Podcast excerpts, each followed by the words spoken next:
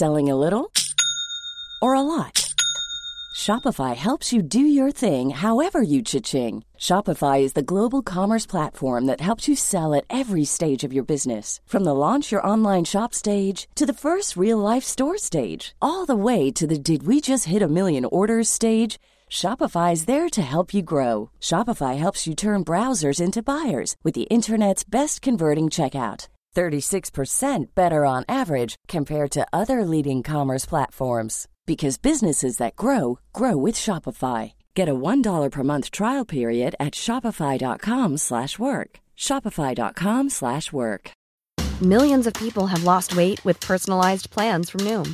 Like Evan, who can't stand salads and still lost 50 pounds. Salads generally for most people are the easy button, right? For me, that wasn't an option. I never really was a salad guy. That's just not who I am. But Noom worked for me. Get your personalized plan today at Noom.com. Real Noom user compensated to provide their story. In 4 weeks, the typical Noom user can expect to lose 1 to 2 pounds per week. Individual results may vary. Bonne écoute, bonne réflexion. Bienvenue dans la zone.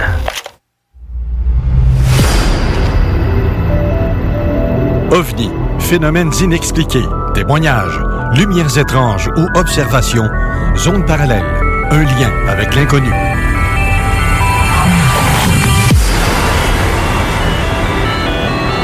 Visitez notre site web à l'adresse www.zoneparallèle.com.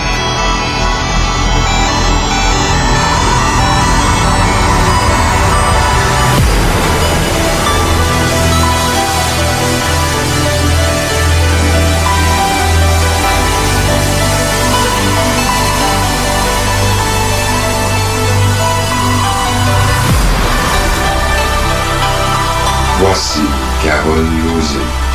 Bon samedi à vous tous et toutes et bienvenue dans la zone parallèle. Bonjour Steve Zuniga. Hello. Ça va bien? Oui. Je t'entendais pas, j'avais pas. Non, moi non plus, je m'entendais pas. J'ai pesé sur le piton, mais pas monté le volume. Je trouvais ça bizarre un peu. Mais oui, ça va.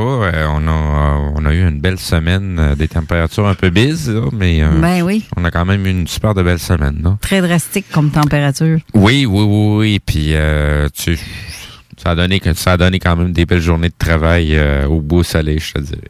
Oui, c'est ça. Et aujourd'hui, on a une belle grosse émission. Oui. On va avoir la chronique de Jean Lavergne avec l'OVNI Show. On va présenter tantôt, mais tout de suite après, on va avoir notre spécialiste militaire, Raymond Falardeau. Il s'est fait sortir un autre nom. Raymond Falardeau va être avec nous autres. Je suis très contente. D'ailleurs, il est là, je pense. Je peux peut-être ouvrir son micro. Bonjour, Raymond. Bonjour tout le monde. Steve et Carole. Allô. Et Monsieur Mathieu également. Ben oui, Mathieu est avec nous autres en studio aussi. Ah, Mathieu, ça va bien? Oui, ça va. Bon, ben grosse semaine pour vous autres aussi. Oui, grosse semaine. Ouais, le projet commence à avancer puis commence à prendre forme. Hein? Ben oui, puis merci infiniment aussi pour tes petits cadeaux que tu me fais ce matin. Ouais, ça me fait plaisir. Ma mère va être gâtée aussi, puis t'es tellement généreux, là. Il faudrait que t'arrêtes, là, parce que le monde va ambitionner. Elle continue pas de même, m'a ambitionné. Non, je suis pas une ambitionneuse, pas en tout. J'ai bien de l'ambition, mais pas pour... pas pour ça. Mon habitude de gâter mon petit monde que je connais bien. Hein. Ben oui, mais t'es très gentil. Je vais en profiter pour faire une petite parenthèse en changeant de sujet en même temps. Il nous reste combien d'émissions avant qu'on arrive à notre vacances? Peut-être. Ben exactement, parce que j'ai fait le partage de la publication pour l'émission d'aujourd'hui sur ma page Facebook. Ouais. Et puis c'est ce que j'ai dit là, qu'il nous en reste pas beaucoup. T'as écrit tic tac. Oui, là, exact. Fait que tu sais, il nous reste 3 samedis avant qu'on prenne nos vacances d'été. Donc on va probablement refaire à nouveau, comme l'été passé, une émission spéciale durant l'été. Si les circonstances sont réunies, si les bonnes, on va être en mesure de faire ça. Sinon, en tout cas, on va se trouver une façon. Vu qu'on a la technologie à portée de main, on a été en mesure de faire des entrevues avec Elena Danahan. On va être capable de... On va en avoir un autre aussi. Oui, bien c'est ça. On va être capable de concocter quand même un petit quelque chose. Ouais, là, pour elle, j'aimerais la faire où est-ce qu'on s'en va parce qu'on est relocalisé à cause d'incendie, mais on va avoir un beau spot pour ça. Exact. Que on pourrait faire ça au mois de juin pour le présenter en septembre. Ça va être...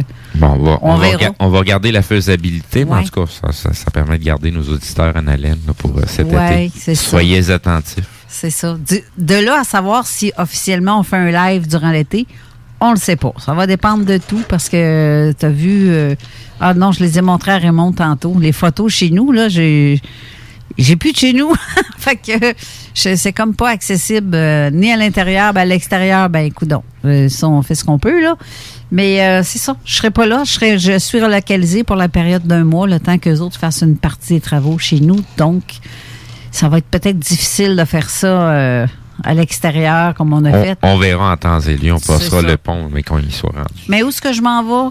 Crée-moi que je vais emmener de quoi? Tous mes équipements pour faire de l'observation. Ça va être un bon secteur pour ça. Ça, là, je garde jamais. Ça, je les ai sortis de la maison comme mon précieux... C'est sûr que j'amène ça. Puis, je vais faire de quoi. Tu le sais qu'il n'y a pas de coïncidence dans la vie, hein? Oui. Non, c'est sûr. Tout arrive pour des raisons. Toujours. Ah, c'est ça, là. Ça fait de l'air. Fait de l'air. Comme il n'y a pas d'obstacle qui se présente à toi à laquelle tu n'es pas prêt à y faire face. Oui, ou que ça fait comme déjà, pas trop vite. Wow, je me sens poussée dans le derrière un peu pour que les choses arrivent, mais... il faut que tu avances dans la vie, là. Ben, c'est ça. Pas le choix, là. C'est vers l'avant qu'on va. C'est ça. Bien, écoute donc. On tardera pas trop, à part cette semaine. On a eu une... c'est hier matin, on a eu une vidéo de quelqu'un qui a filmé quelque chose avec sa caméra de... Sécurité. Et ça a déclenché. Il y avait quelque chose dans le ciel qui bougeait pas, mais qui était comme un soleil. Ça, je ne l'ai pas... en fait, c'est à côté de Saint-Joseph de Coleraine que ça se passe, où il y a déjà eu... des activités ufologiques. Dans le secteur des Israéliens, puis c'est en direction sud. C'est ça. Et oui, puis justement, la caméra est dirigée vers le sud. Et à 4h38, 4h18 le matin, le soleil n'est pas levé. Puis ça ressemble au soleil, mais c'est pas le soleil. Il fait quand même clair là, dans la vidéo qu'on a vue. Oui, c'est comme on disait dans le temps, en chien-loup, là. Oui, mais c'est ça, c'est la pénombre. C'est la pénombre, mais tu sais, à la saison qu'on est rendu, ben tu sais, on voit quand même assez bien. De toute façon, les caméras de sécurité sont déjà équipées d'infrarouges, mais dans le cas-ci qui nous concerne, il y avait suffisamment de luminosité à cette heure-là pour que la caméra ne soit pas en mode infrarouge. Infrarouge, exact. Ouais, puis c'est bizarre qu'est-ce qu'il y a sur ça. J'ai pas mis la vidéo parce que on veut l'analyser comme faut. Exact. Puis on a encore quelques petites affaires à checker parce que t'as fait un détail. Oui, hier, j'ai passé une bonne soirée là-dessus, sur cette vidéo-là. Parce que j'ai comme 2-3 vidéos aussi que je dois m'attarder un peu plus là-dessus. Et puis, c'est ça. Fait que, tu sais, j'ai fait mes premières vérifications sommaires. Puis là, tu sais, quand on n'est pas trop sûr, ben, on essaie de reproduire ce qu'on pense que c'est. Exact. Puis là, ben, étant donné que toutes mes affaires sont restées à la maison et empaquetées et tout. Moi, ça donne bien. J'en ai une caméra de sécurité du même type chez moi. Mm-hmm. Fait que je vais pouvoir procéder à un petit test rapide pour voir si je suis capable d'arriver au même résultat pour venir...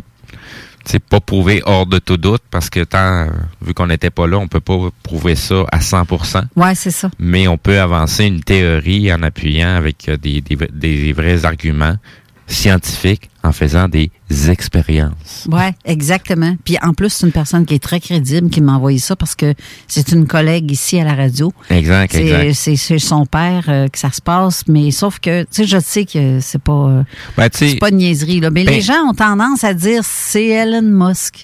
Non, c'est pas un satellite. On sait c'est quoi le comportement d'un satellite.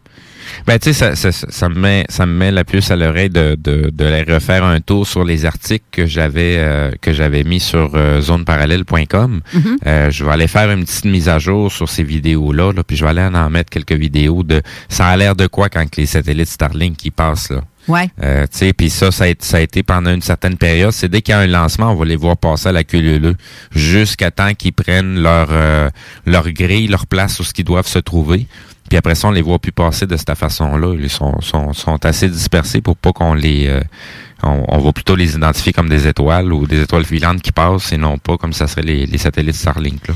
Mais tu vois, il y a les gens qui ils ont peur de ça, de ce qu'ils voient, parce que puis ils essaient de trouver une raison logique, mais sans connaître vraiment ce que c'est que Starlink. Puis ils vont tout de suite mettre ça sur « Ah, c'est Starlink, Elon Musk, ça passe dans ces temps-ci. » Non, c'est parce que c'est pas ça. Là. C'est vraiment pas ça. Il y a beaucoup de personnes qui sont dans la réaction et non pas dans l'action. Ouais, fait que pour être dans l'action, il faudrait plutôt prendre le temps d'aller vérifier ce qu'on pense que c'est, puis aller vérifier si les images concordent. Puis s'il n'y a pas de concordance, ben là, on le sait déjà en partant que c'est pas pantoute la même affaire. Là. Quoi que c'est correct que les gens nous disent ça peut être ça. Mm-hmm. Parce qu'il y a des affaires où... Ça me fait penser en même temps au fameux cas où c'était les projectiles là, pour avoir de l'éclairage sur des terrains, là, que c'était militaire justement qu'on avait demandé à Raymond. Ouais.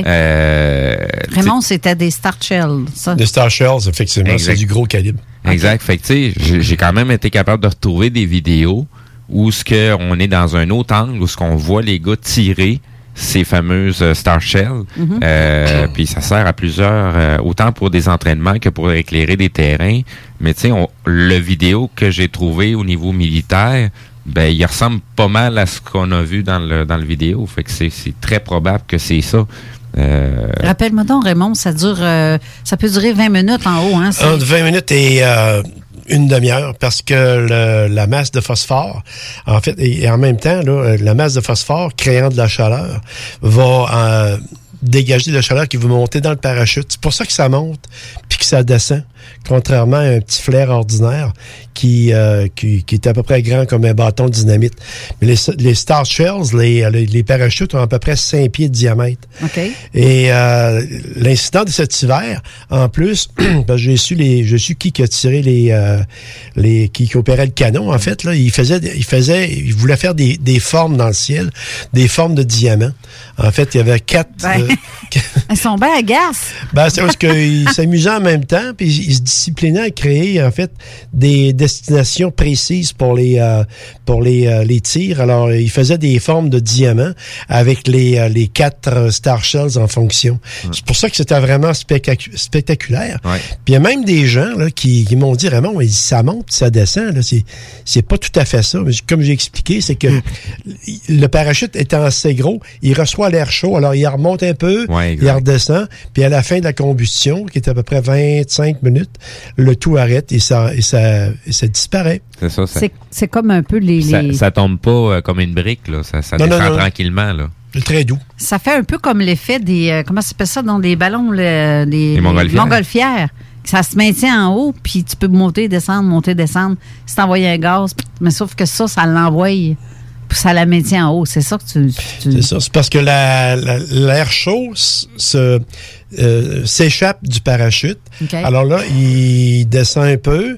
L'air chaud, en fait, est régénéré par le phosphore et revient dans le parachute. Alors, ça remonte un peu, descend. Exact. C'est pour ça que ça durait sur le vidéo si longtemps. Alors, j'ai même su le nom des gars qui opéraient les canons.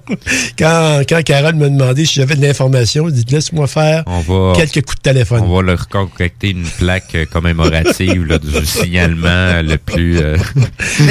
T'as médiatisé. Oui, exactement, médiatisé, parce que ça fait longtemps qu'il y a des tirs dans ces coins-là, puis on a des signalements à chaque fois. Mais c'est parce que ce que ça donne comme résultat, c'est que les gens ont tendance à penser que c'est quelque chose de plus en dehors de notre planète. Tu sais. Tu me parlais aussi que c'était la police militaire qui faisait cet exercice-là. Mais ça m'a fait... tu sais, j'ai allumé à quelque part à un moment donné parce que je te disais, j'ai un contact à la base militaire parce que quand j'appelle... ben lui m'a dit, ben non, c'est pas nous autres. Non, c'est pas nous autres.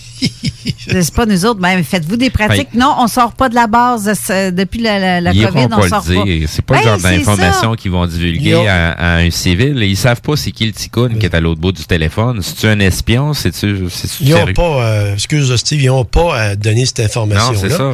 C'est qu'est-ce qui se passe en dedans des murs. C'est comme chez vous, là. Je te demanderai pas ce qui se passe chez vous, Steve. Tu vas dire, mêle-toi de tes affaires. C'est en plein ça. C'est géré pas dire au premier venu du bar, oui, j'ai envoyé ma fille faire une commission. Tu sais. Fait que t'es ça en train de me dire que tous ceux qui se disent avoir des contacts dans une base militaire quelconque, s'ils sont pas bien pluggés puis qu'ils font rien qu'appeler pour savoir, ils n'auront jamais la vérité. Ben non. Tu me fais signe que non, mais tu le dis pas aux autres, ils te voient pas dire non avec ta tête. Non, c'est un fait. La seule personne, en fait, d'une base militaire qui peut parler, c'est l'officier des relations publiques. Okay. Elle va répondre, la personne, je dis, parce que évidemment, dans le cas présent pour Valcartier, c'est une femme, elle va répondre avec le contenu qu'elle doit livrer, c'est tout. Exact. Il repose là de qu'est-ce que assez. En général, ils vont bien répondre, là, mais ils vont répondre à peu près le minimum. Fait que là, qu'est-ce qui est en gros, c'est que on est un des rares groupes de recherche en ufologie qui a un vrai contact avec les militaires. C'est ça que tu es en train de me dire. Ben, c'est à peu près ça. C'est le fun à savoir. C'est comme l'autre jour, je fais une petite anecdote. Quand Jean était ici, j'étais en studio, ma conjointe également. Plus tard dans l'émission, il disait, j'ai connu bien des militaires. Et puis, ma conjointe a dit, oui, je comprends bien, il y en avait un avec lui tantôt. Ça fait qu'en parlant de moi-même, puis il continue à parler, là, je vois un petit peu dans l'humour. Il dit, on sait qu'il militaire à prendre un verre. Ben, ça, je le sais, moi aussi. En parlant de moi. Faut rire de soi un peu aussi. Non, il faut, parce que c'est ça. Ben c'est ça, mais c'est pas tous les militaires non plus qui sont prêts à parler. Non. C'est pas tous les militaires non plus qui ont été confrontés à certains événements un petit peu plus extraordinaires. Fait que, je vais en parler tout à l'heure un petit peu dans la première petite partie de qu'est-ce qu'on va traiter aujourd'hui. Vous allez voir que le monde est frileux quand on touche ça. Ben, tu vois, j'en ai plein de monde que je connais qui sont à la base à Valcartier, puis que, tu sais, je lui poserais des questions. Non, pas au courant. Pas au courant. C'est sûr qu'ils sont pas au courant. C'est pas tout. Même les militaires en tant que tels sont pas au courant de tout ce qui est secret. Mmh. Tu sais, t'es là pour faire ta job, C'est pas de tes affaires. Tu fais pas partie de la gang qui est censée être au courant de quelque chose. Je vais faire ma job, je vais nous ramener à l'ordre. On va embarquer dans l'OVNI Show. Ben oui, c'est sûr, mais il fallait juste que je conclue. Nous, on va revenir. On conclut rien, on va continuer.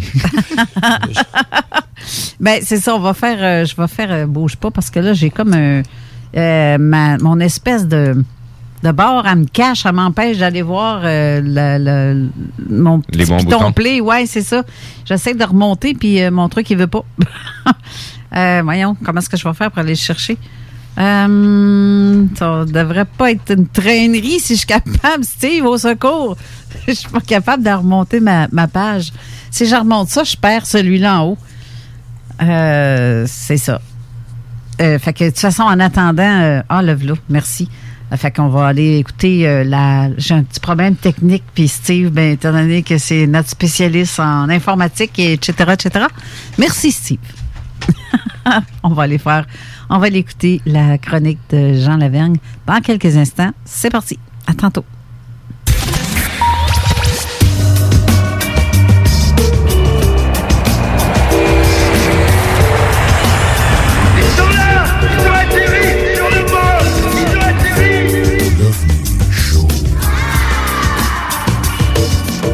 Bonjour tout le monde et bienvenue encore une fois cette semaine à la chronique L'OVNI Show dans Zone parallèle.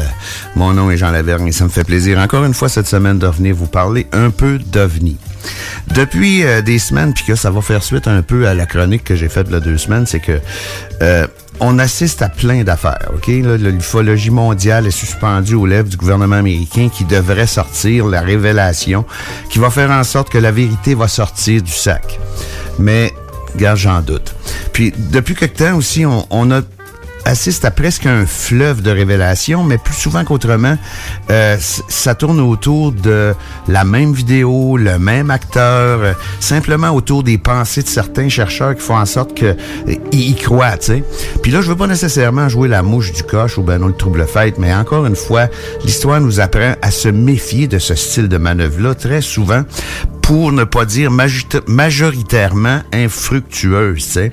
Mais, tu sais, personnellement, je serais l'homme le plus heureux du monde si tout ça, ça nous menait vraiment à une réelle divulgation, le cœur ouvert des gouvernements en général. Mais, tu sais, avec la masse d'informations puis de rapports qui sont déjà sur la table, tu sais, là, pour le moment, on assiste à l'admission d'en avoir vu et non au résultat de ce qui s'est passé, de ce qui s'est réellement passé en profondeur, même si on peut sentir un sentiment d'ouverture un peu plus grand que dans le passé.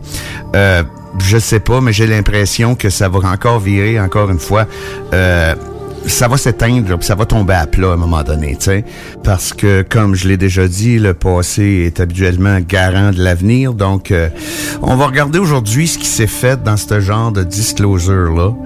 Et puis, vous allez voir qu'il y a un rapport qui a été fait suite au projet Blue Book, qui est quand même assez intéressant sur qu'est-ce qu'il faut faire.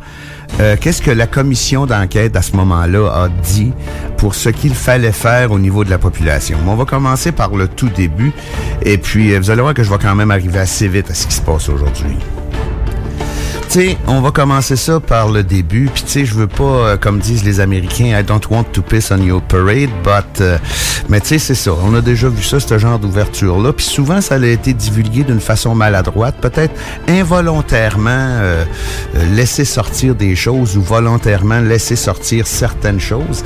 Mais on peut pas faire autrement que de commencer par la première fois où ce que les Américains ont admis la présence extraterrestre, si tu veux. Regarde, c'est le premier communiqué de presse de l'affaire Roswell. T'sais, même si ça a été presque immédiatement déni, là, t'sais, ils ont démenti exactement tout de suite la même journée ou presque que c'était une erreur. T'sais.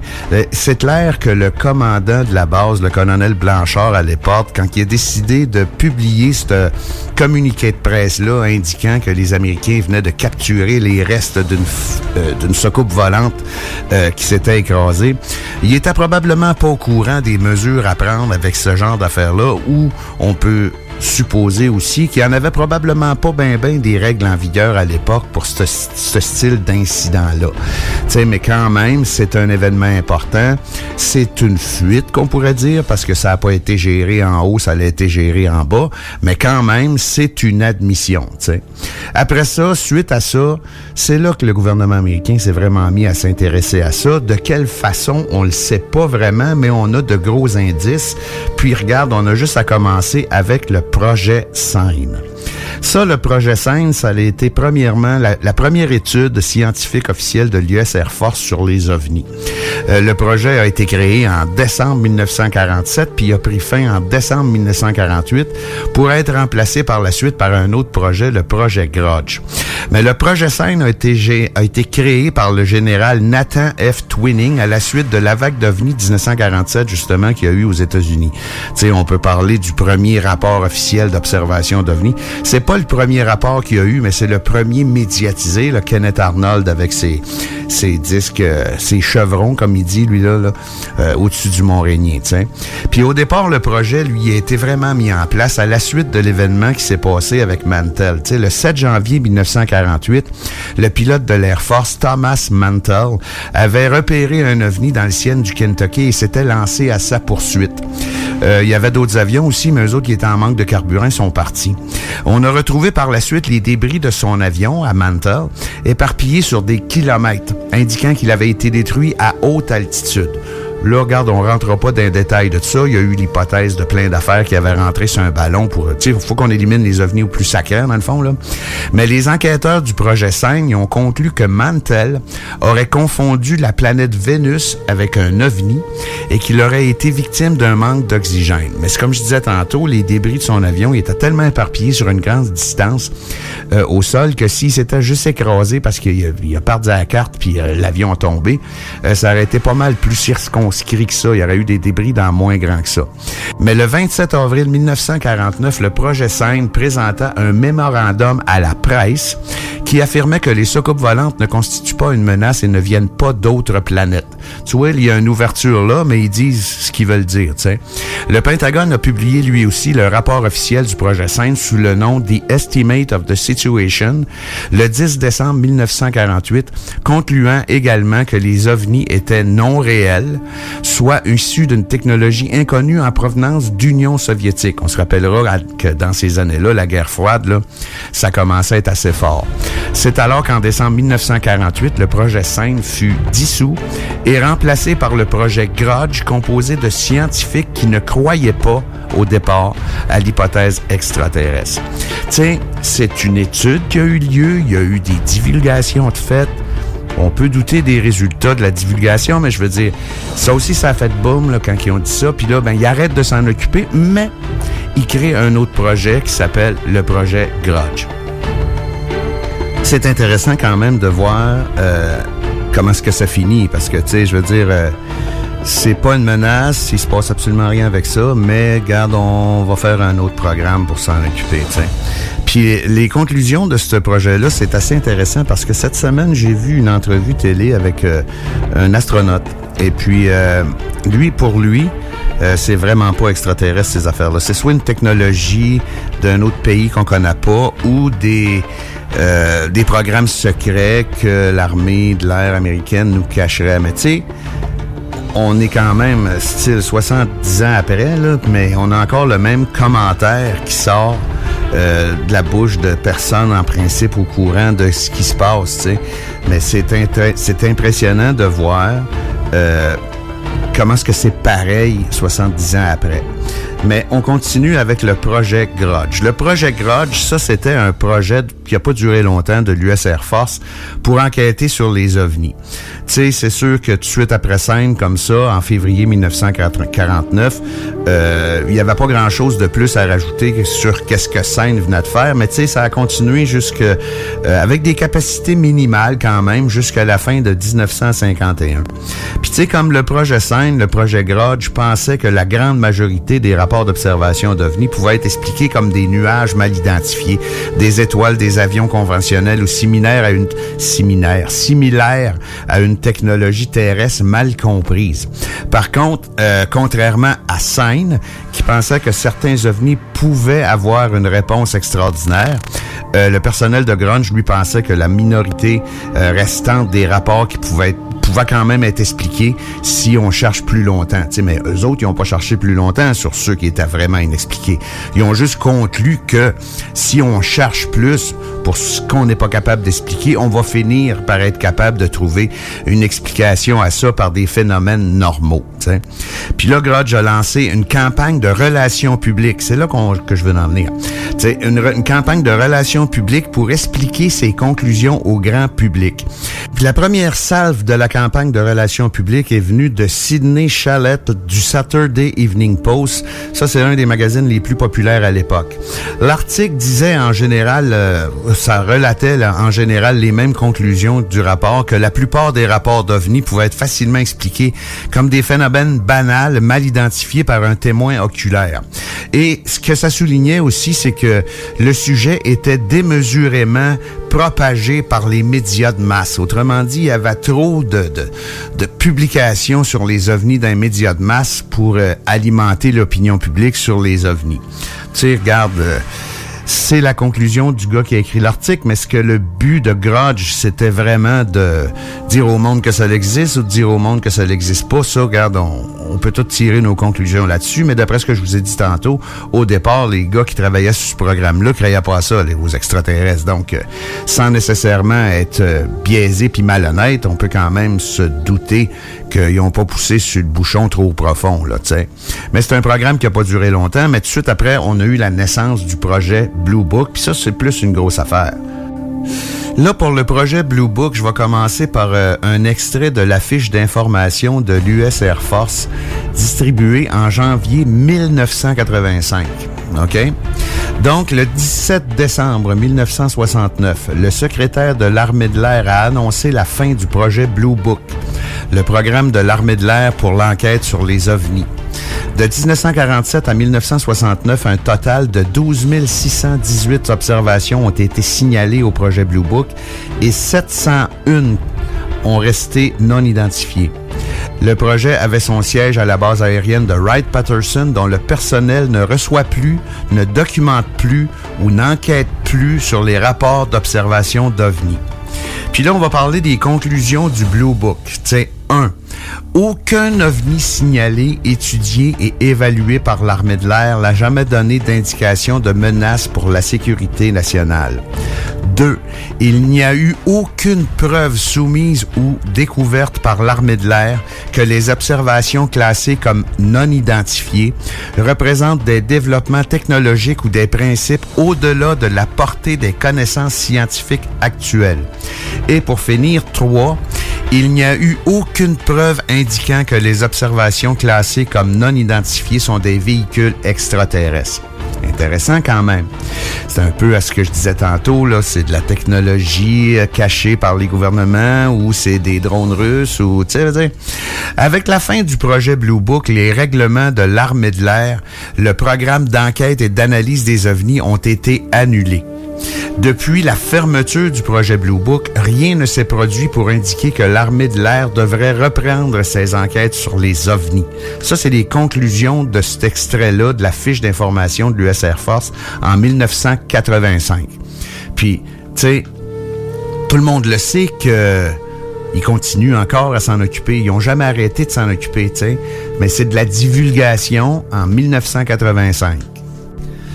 Puis c'est là qu'on arrive au panel Robertson. C'est ça que je voulais vous dire tantôt, parce que les conclusions de ce rapport-là, dans le fond, c'est comme si c'était ça qui avait mis fin au programme officiel ufologique des Américains. Mais tu sais, le panel Robertson, la commission Robertson, c'était un comité scientifique qui s'est réuni en janvier 1953 et dirigé par Howard P. Robertson. Le groupe d'experts est né à la suite d'un examen par la CIA et de l'enquête de l'US Air Force sur les objets volants non identifiés, le projet Blue Book. L'examen de la CIA lui-même était en réponse à de nombreux rapports d'objets volants non identifiés, en particulier dans la région de Washington au cours de l'été 1952. Ça, c'est le carrousel de Washington. Je vous en ai parlé l'autre jour, les ovnis qui ont... Tu sais, il y a du monde dans la rue qui ont vu des boules, il y a des pilotes d'avion qui ont vu des boules, puis finalement, c'est rien que des inversions de température qui font en sorte que tout le monde n'a rien vu de spécial. Le rapport du panel Robertson a conclu que les ovnis n'étaient pas une menace directe pour la sécurité nationale, mais pouvaient constituer une menace indirecte en obstruant les fils de communication militaire en raison de l'intérêt public pour le sujet. Tu sais, dans le fond, on voit que le but général, aller jusque-là, en tout cas, là, c'était de dire au monde que c'est pas dangereux. Tu sais, c'est pas une menace pour la sécurité nationale. Puis, tu sais, je veux dire, même s'il y en a, énervez-vous pas avec ça, c'est pas dangereux.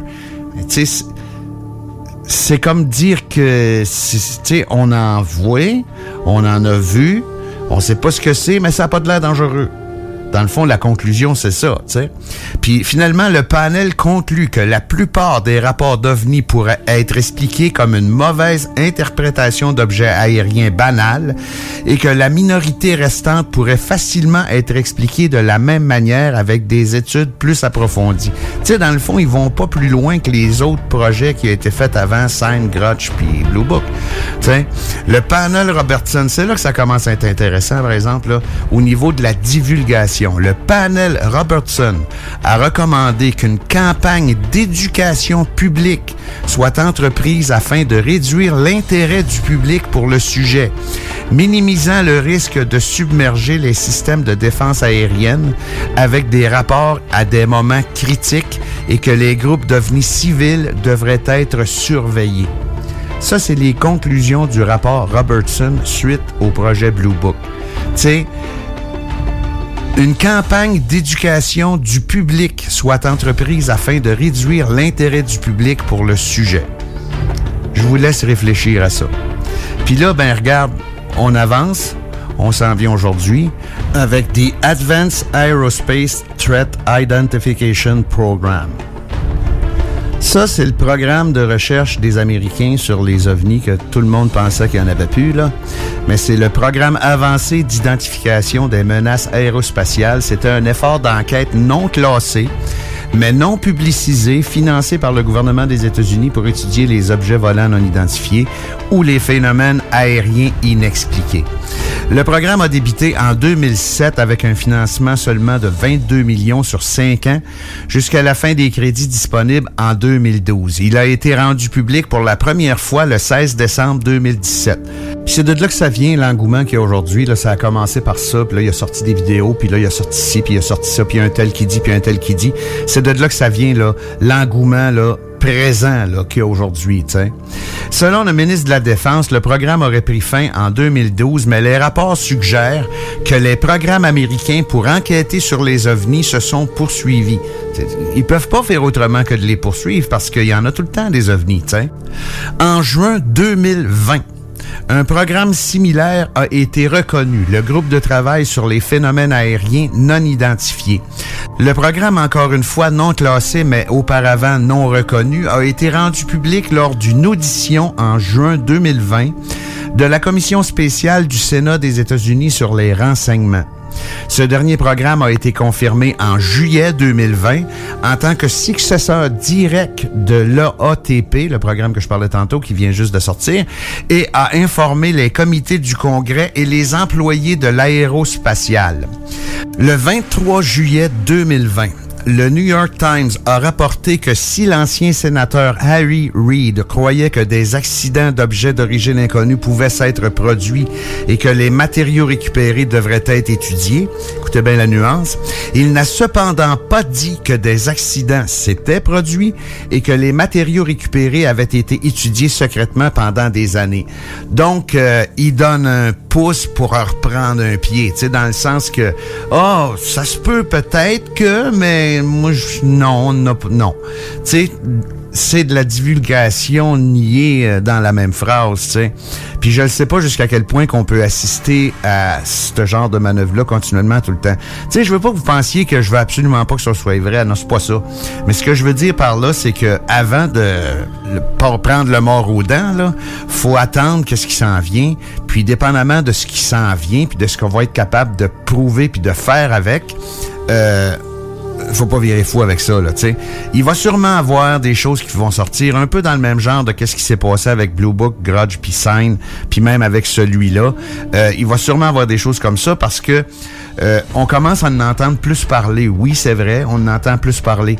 Mais qu'est-ce qu'on sait vraiment? Ça reste toujours minime, tu sais. Puis, avec une affirmation niée dans la même phrase par la suite, on n'avance pas vraiment, tu sais. Oui, ça se peut qu'on aille trouver des affaires, mais je dis pas qu'on aille trouver des affaires, tu sais. Regarde, fait que c'est là qu'on est rendu. Tout ça pour dire que c'est ce qui met fin à ma petite chronique cette semaine. J'espère que vous avez apprécié. Puis, tu sais, je veux dire, dans le fond, c'est...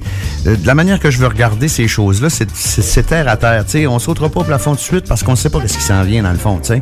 Je veux dire, on va-tu avoir la preuve que des extraterrestres, ça à terre depuis des années puis que les Américains sont de connivence avec? Ou ben non, on va juste se faire dire que, finalement, là, je veux dire, oui, ça existe, mais faites-vous-en pas, c'est pas dangereux pour la sécurité nationale, ce qu'ils nous disent depuis les 70 dernières années. Mais merci beaucoup d'avoir été là. Je remercie aussi Carole Lauzé de me faire le plaisir de participer à son émission toutes les 2 semaines. Donc, on se redit à dans 2 semaines encore une autre fois pour une prochaine chronique de l'OVNI Show dans Zone parallèle.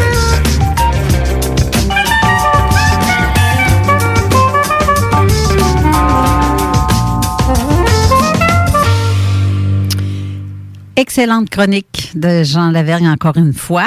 Merci beaucoup, Jean, pour toutes tes chroniques que tu fais à toutes les 2 semaines. Vraiment, c'est très apprécié. Puis c'est toujours intéressant quand tu fais... on en découvre. C'est fun. C'est toujours un complément. Oui, c'est ça. Un très beau complément à l'émission.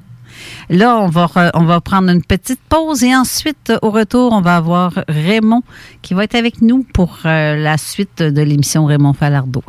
Restez là. On revient tout de suite après. You're tuned in to 96.9, the station that plays progressive West Coast hip-hop music, and I am the DJ that is bringing it to you. DJ Easy Dick, the one and only, straight West Coasting with you on this one, showing Cali love. Salut, c'est Babu, c'est le temps de rénover. Toiture, portes et fenêtres, patio, revêtements extérieurs, pensez DBL. Cuisine, sous-sol, salle de bain, pensez DBL. Dépassez vos attentes, respectez votre budget et soyez en paix avec une équipe engagée. Groupe DBL cumule plus de 40 ans d'expérience et recommandé CAA, certifié APCHQ et membre de l'Association de la construction du Québec. Planifiez vos projets dès maintenant en contactant Groupe DBL au 418-681-2522 ou en ligne à groupedbl.com. Hey, bonne nouvelle, la gang. Les entreprises Vapking sont maintenant réouvertes. Oui, oui, vous pouvez aller voir la gang de Vapking Saint-Romuald, Lévis, Lauson, Saint-Nicolas et Sainte-Marie. Afin de vous informer sur les heures d'ouverture, référez-vous à la page Facebook Vapking Saint-Romuald. Notez que Vapking respectera tous les règles en vigueur concernant la COVID-19. Pour toute question, simplement nous téléphoner au 418-903-8282. Allez donc voir mes amis de chez Vapking, parce qu'ils se sont bien ennuyés de vous autres.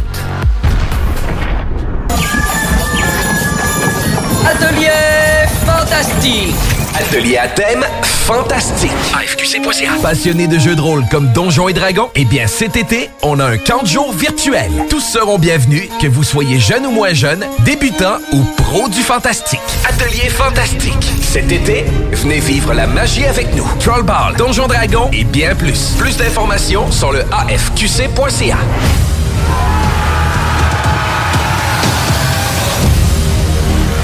Oui, oui, oui! Réouverture de notre salle de monde chez Renfrey Volkswagen Lévis. Oui! 0% d'intérêt à l'achat sur nos Golf et Tiguan jusqu'à 60 mois. Oui! 1 000 $ de rabais supplémentaires.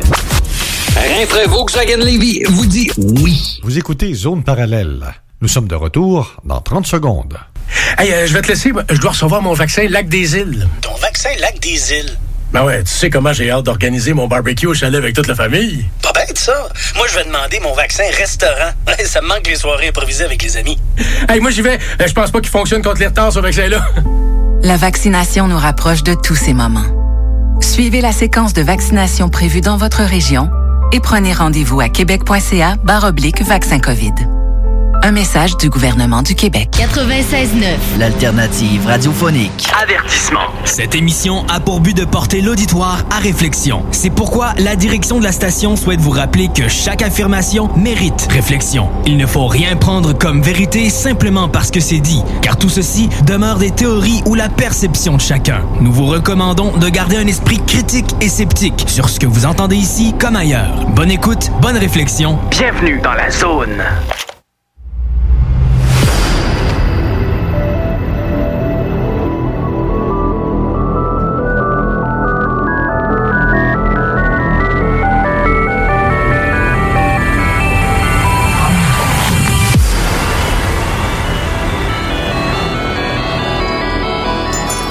De retour en studio, là, je vais faire un petit rappel. Notre invité aujourd'hui, Raymond Falardeau, il a déjà apparu à l'émission du 20 février dernier. Il a traité sur les cas d'OVNI de Bagotville dans les années 70.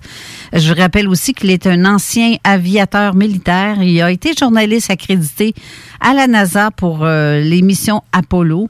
Il est chercheur en histoire militaire autour des chroniqueurs en aviation. Il traite avec nous des sociétés occultes durant la période de l'Allemagne nazie et leur relation avec les ovnis. Ça va être très intéressant comme émission aujourd'hui. Rebonjour Raymond. Et heureux d'être de retour, veuillez me croire. Évidemment, le sujet, comme tu viens de mentionner, c'est le sujet de la journée, mais j'ai 2 petits points que je vais rattacher à l'émission du 20 février. Ça prendra pas bien de temps, c'est parce que j'ai trouvé le sujet intéressant et puis j'avais ces 2 points-là méritent d'être, si on peut dire, mentionnés.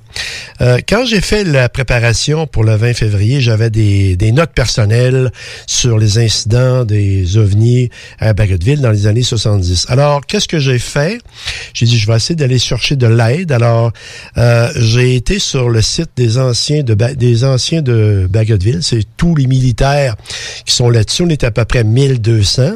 Et ils ont été à différentes périodes, en fait, sur la base de Bagotville. Alors, j'ai fait un appel à tous et j'ai dit, est-ce qu'il y en a qui se souviennent, en 1977, des incidents qu'on avait eus avec l'armée de terre était venue pour essayer de cerner les fameuses apparitions, etc. Que j'avais donné une quincaillerie assez élaborée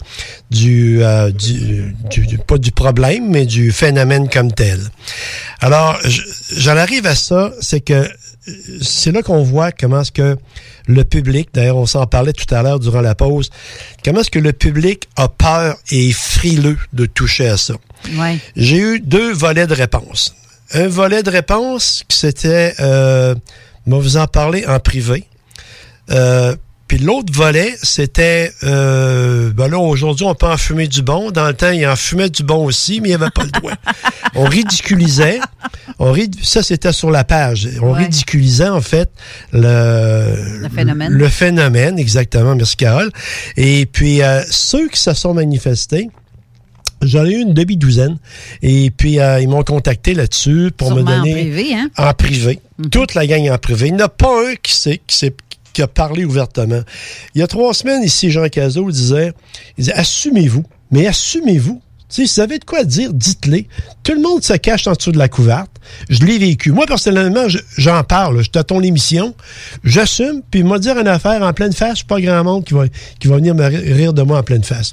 Alors, c'était pour mentionner justement ce point-là concernant le traitement de ce type d'information-là encore.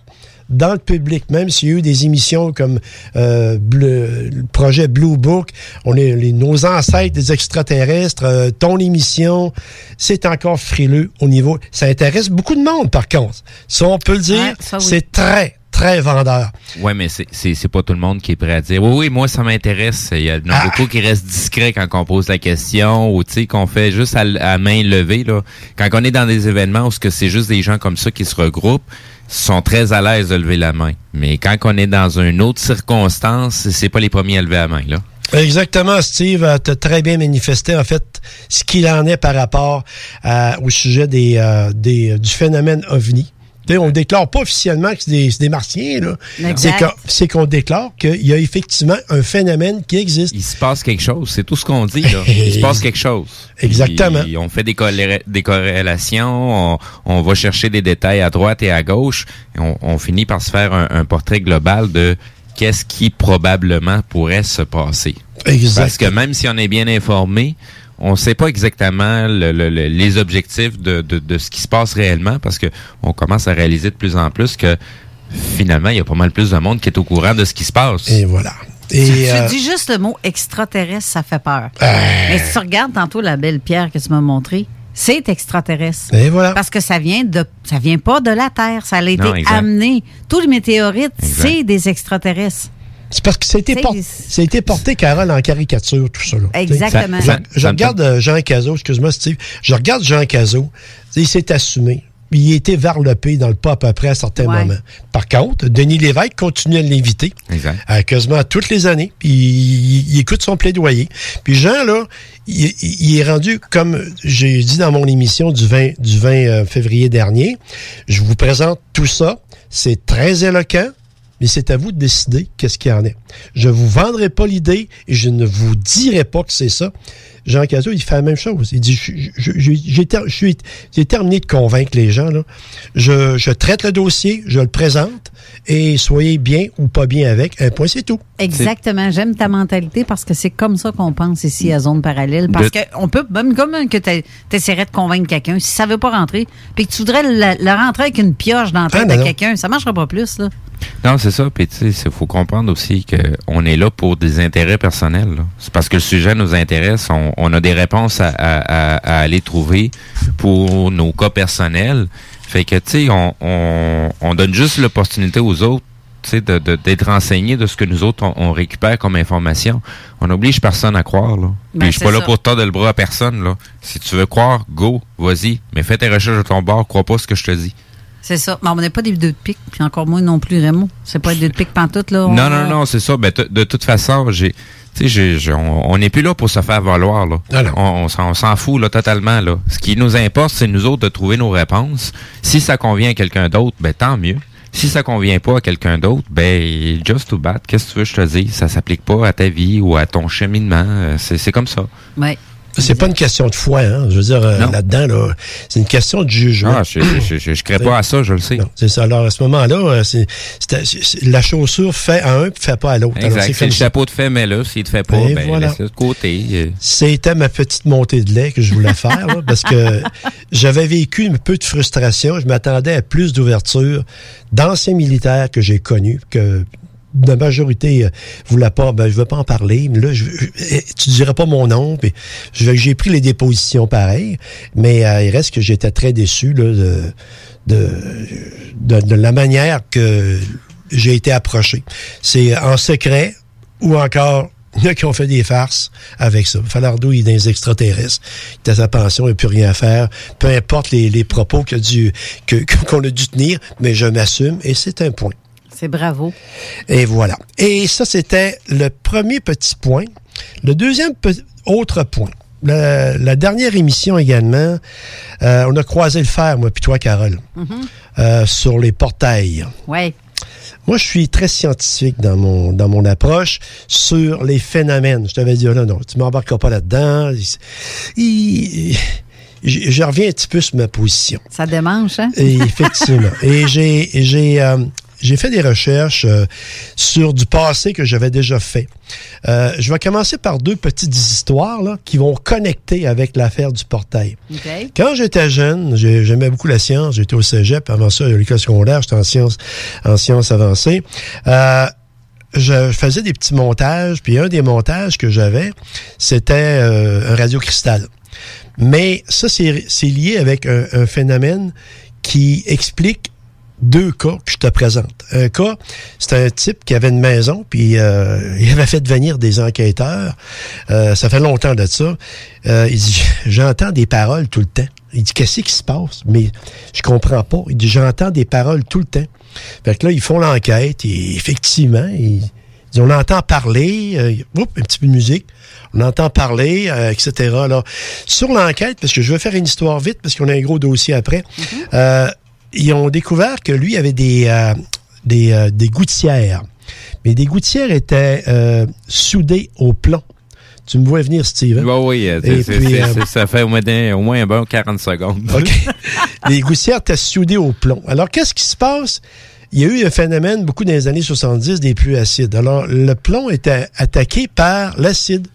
Le plomb est attaqué par l'acide, effectivement.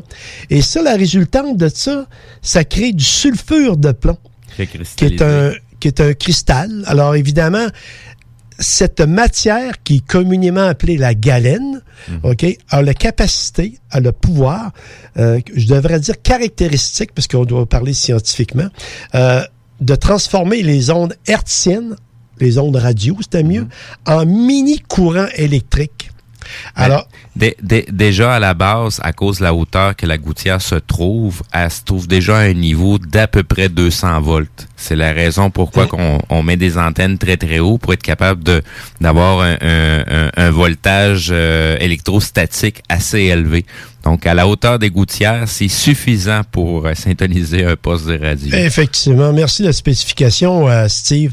Et là-dessus, c'est que la gouttière comme telle faisait une caisse de résonance, un peu comme un haut-parleur. Ouais. Et c'est ça qui causait, en fait, le phénomène de l'omniprésence de la musique et des paroles dans la maison. Également, une autre petite histoire qui va illustrer le tout, qui a été éclaircie. Lui, le gars, il entendait dans sa tête de la musique, puis j'étais en train de virer fou, là. C'est pas des acouphènes, là. C'était de la musique et également des paroles. J'en peux plus. Mais à l'époque, il soudait pas, mais il faisait des plombages au plomb. Ouais. Alors, c'est la même affaire. Tu manges des cornichons, ils sont vinaigrés. Le vinaigre, c'est un acide acétique. Alors, il attaque le plomb et ça faisait de la galène, qui est du sulfure de plomb, et c'est un peu ça.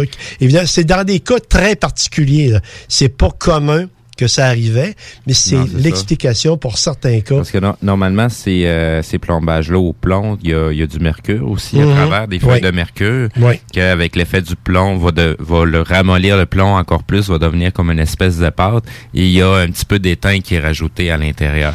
Fait que les trois éléments faisaient que tu avais quelque chose qui pouvait être syntonisable. Ça veut dire que ma bouche qui est remplie de plomb, c'est pour ça que je pognais le Wi-Fi avec l'au-delà. Je vais souligner une question niaiseuse. Hey, il n'y avait pas de plug électrique pour brancher ça à quelque part. Ben non, l'énergie est totalement présente alentour de nous, constamment. On baigne dans l'énergie. Ben oui. Et puis quand j'étais jeune, ils se vendaient des petits kits. Il y avait ça, des radios cristal. Oui. C'était des petits kits. Alors tu montais ça et puis tu pluguais ça. Tu n'avais aucunement besoin de connecter. Le système s'alimentait lui-même en énergie hertzienne. Oui. Il transformait ça en micro électricité. Et tu avais des haut-parleurs, des écouteurs, et tu entendais des postes de radio de Québec. Exact. Alors, ça, c'est juste pour vous dire que scientifiquement, il s'est réglé des problèmes, il s'est réglé des situations qui étaient incomprises. On arrive au portail. Mm-hmm. Madame Carole, c'est pour vous. Alors là, évidemment, dans la nature, l'homme, l'être humain, dégage un pouvoir électrique. Mm-hmm. Il laisse une signature. Des fois, les gens vont dire, je rentre dans cette maison-là, elle a été habitée par un monsieur, c'est positif. C'est parce que il a dégagé, en fait, cette énergie qui est du microvoltage, qui s'est imprégnée dans de la céramique ou encore dans différents éléments de la maison. Juste la pierre et le bois. La pierre et le bois. Les énergies résiduelles, c'est... Tout élément est fait à la base d'atomes et tout atome peut être orienté magnétiquement. Mais certains éléments sont vraiment très particuliers pour absorber ça. Oui. Alors, ce qui se passe, c'est que dans certains endroits, comme par exemple Port-Neuf, comme par exemple Sainte-Croix, il y a des masses de terreaux sableux. Il y a des terres agricoles, mais il y a des terreaux sableux. Alors, évidemment, ces sables-là, c'est des mini-quartz. C'est des mini... Alors, les quartz, c'est quoi? Vous vous souvenez des montes à quartz? Avant, ce qu'on appelle ça une monte ordinaire, c'est à nouveau, les montes, il n'y a plus de spring. Alors, c'était des montes à quartz. Alors, les quartz absorbent ces micro-émissions de voltage par le corps humain et l'emmagasinent. Ça fait partie de qu'est-ce qui s'appelle la physioélectricité. C'est un phénomène qui est reconnu, qui a été en fait étudié par Monsieur et Madame Curie, qui est devenu une loi aujourd'hui. Alors, ces quartz-là ramassent l'énergie et ça peut être une période de vie d'une personne ou d'un groupe de personnes et subitement, le quartz est tellement plein qu'il régurgite ça. Alors, ça fait comme un portail, puis tu peux voir une scène aléatoire du passé qui reflète, par exemple, des personnages dans les années 1920 qui ont demeuré dans cet endroit-là et qui réapparaissent, mais ils étaient capturés, en fait.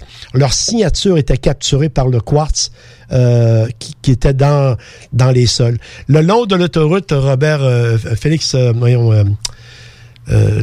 40, là, il y a beaucoup de quartz. J'en ai trouvé moi-même beaucoup. Alors, évidemment, là, on revient à Sainte-Croix, parce que tu m'avais parlé d'un portail que je vais aller voir cet été. Ben oui. Et puis, avec beaucoup plus de réceptivité que du mois de février. Mais c'est un peu la raison. C'est un peu pourquoi qu'un portail en mécanique quantique est possiblement une chose qui peut être en existence. Oui. Je vais faire un petit rappel vite fait. Celui qui avait vu la porte dimensionnelle dans ce coin-là, il était à bicyclette et il a vu une porte vraiment rectangulaire, à peu près 7-8 pieds de haut. Et à l'intérieur, il y avait un être blanc bleuté. C'était très lumineux à l'intérieur de la porte, mais l'être était un bleu lumineux dans un blanc lumineux. Fait qu'il pouvait voir le contour de l'être qui ressemblait d'un humain, mais très grand.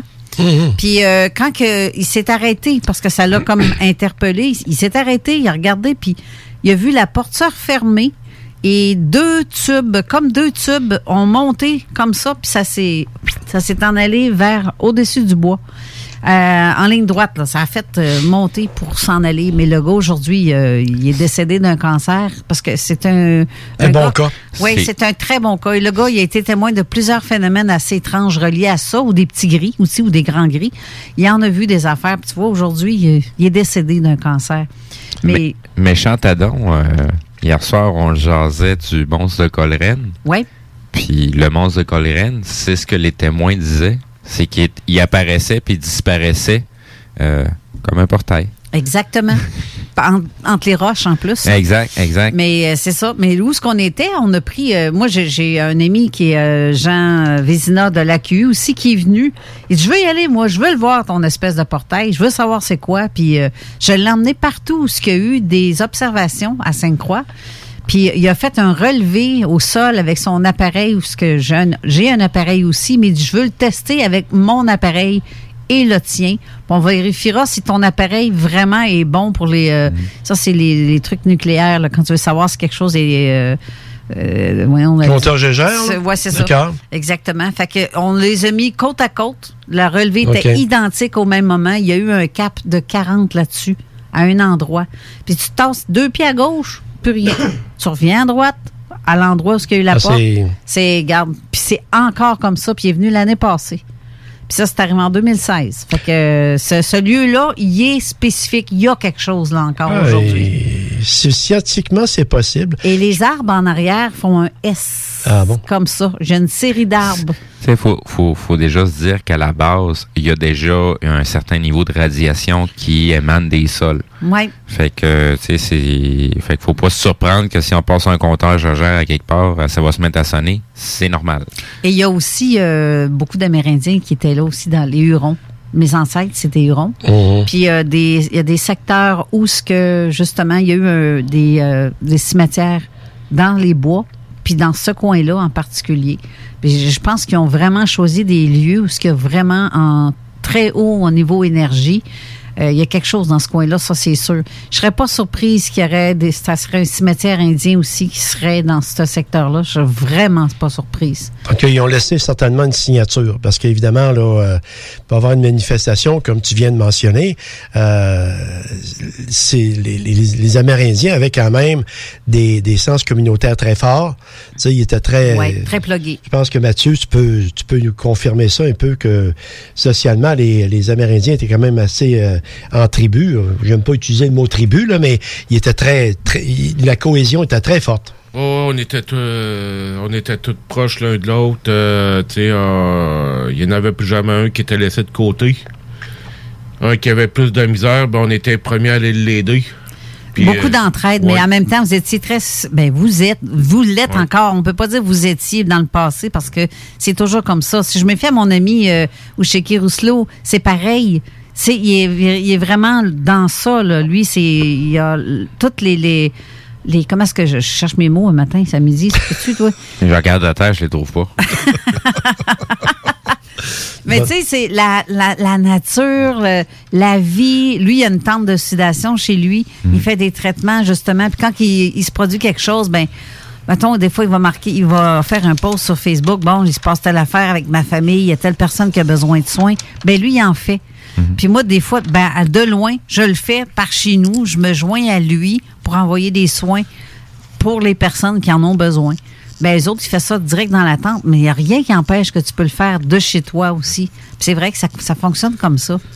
C'est comme une partie de ma famille. Quand je parle avec Usheki, Michelis, ou ben non, c'est tout du monde que je suis vraiment à l'aise avec eux autres. À partir du moment que tu as quelqu'un en tête, que tu réfléchis à quelqu'un, là, tu es en train de créer un pont énergétique avec cette personne-là. Ah ben oui. Ben, déjà d'emblée. Il s'est fait tout seul. Oh oui. Philibert, c'est avec... Regarde, ça s'est fait tout seul. C'est la raison aussi pourquoi on va connecter aussi facilement avec certaines personnes, des fois qu'on connaît pas du tout, mais on vibre. On est sur le même niveau vibratoire. Fait que c'est comme si fait 30 ans qu'on se connaît, puis ça a toujours été comme ça. Exactement. Hey, là, on va faire une courte pause parce que c'est très intéressant de quoi on parle. Puis vraiment, Raymond, là, tu m'épates, fait que j'ai hâte de voir la suite. Mais on va faire une pause, puis on revient tout de suite après. Pas long encore, on embarque.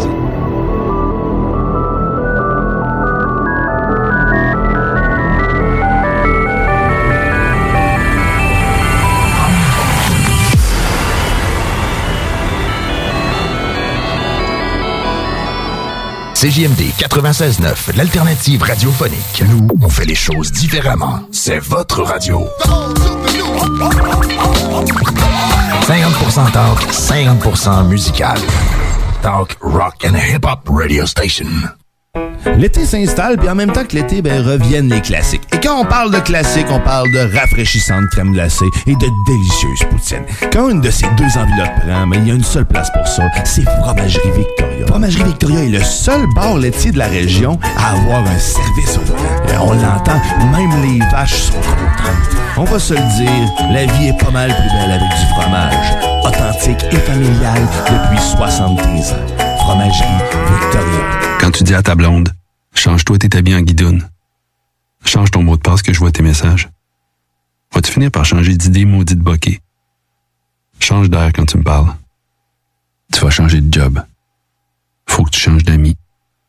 Je te conseille de changer de ton. C'est pas à elle de changer. C'est à toi. La violence faite aux femmes, ça s'arrête maintenant. Sensibilisons, intervenons et appelons SOS Violence Conjugale. Un message du gouvernement du Québec.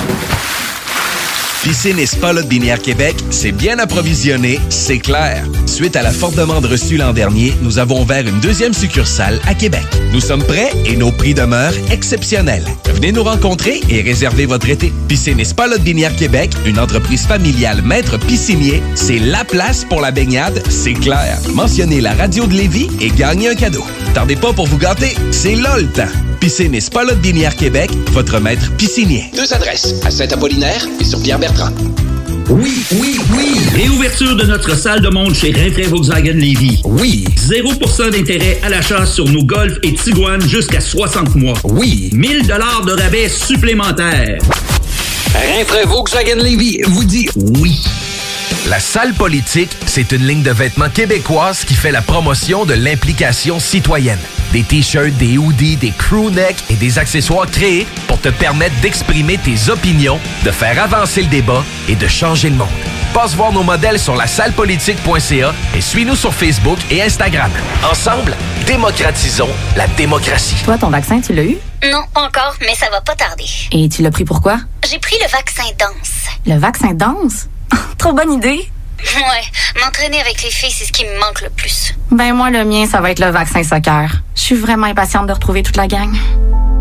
La vaccination nous rapproche de tous ces moments. Suivez la séquence de vaccination prévue dans votre région et prenez rendez-vous à québec.ca/vaccin-covid. Un message du gouvernement du Québec. Des sales, des nouvelles. Oh, je vais faire du sale. Actualité décomplexée. Affaires publiques. Les salles. Du lundi au jeudi, 15h à 18h. Tu veux du sale? Alors, tu dois te traiter de premier ministre de ta de cul. Oh oui, t'as le droit tout le temps. Mm-hmm. Il s'est plaint en fin de semaine, faisait pitié, hein? T'as vu ça? C'est de la victimisation. Ouais, mais il y en a de tous les côtés. C'est le sport national, c'est même plus le lever de la pancarte maintenant. Les gens à droite se victimisent, les gens à gauche se victimisent, puis tout le monde se traite de victime ou de personne qui fait de la victimisation. Et c'est vrai dans presque tous les cas. Tu veux du sale? Tu veux du sale? Elle veut du sale? Tout le monde veut du sale, sale. Les salles à CJMD. Du lundi au jeudi, de 15 à 18h. Salut tout le monde, Bruce Schwartz, d'OVNI Québec Astronomie. Vous écoutez Carole Lozé sur Zone parallèle à CJMD 96.9 FM à Lévis, Québec. 96.9 CJMD Lévis. Intellectuellement libre. Avertissement. Cette émission a pour but de porter l'auditoire à réflexion. C'est pourquoi la direction de la station souhaite vous rappeler que chaque affirmation mérite réflexion. Il ne faut rien prendre comme vérité simplement parce que c'est dit, car tout ceci demeure des théories ou la perception de chacun. Nous vous recommandons de garder un esprit critique et sceptique sur ce que vous entendez ici comme ailleurs. Bonne écoute, bonne réflexion. Bienvenue dans la zone.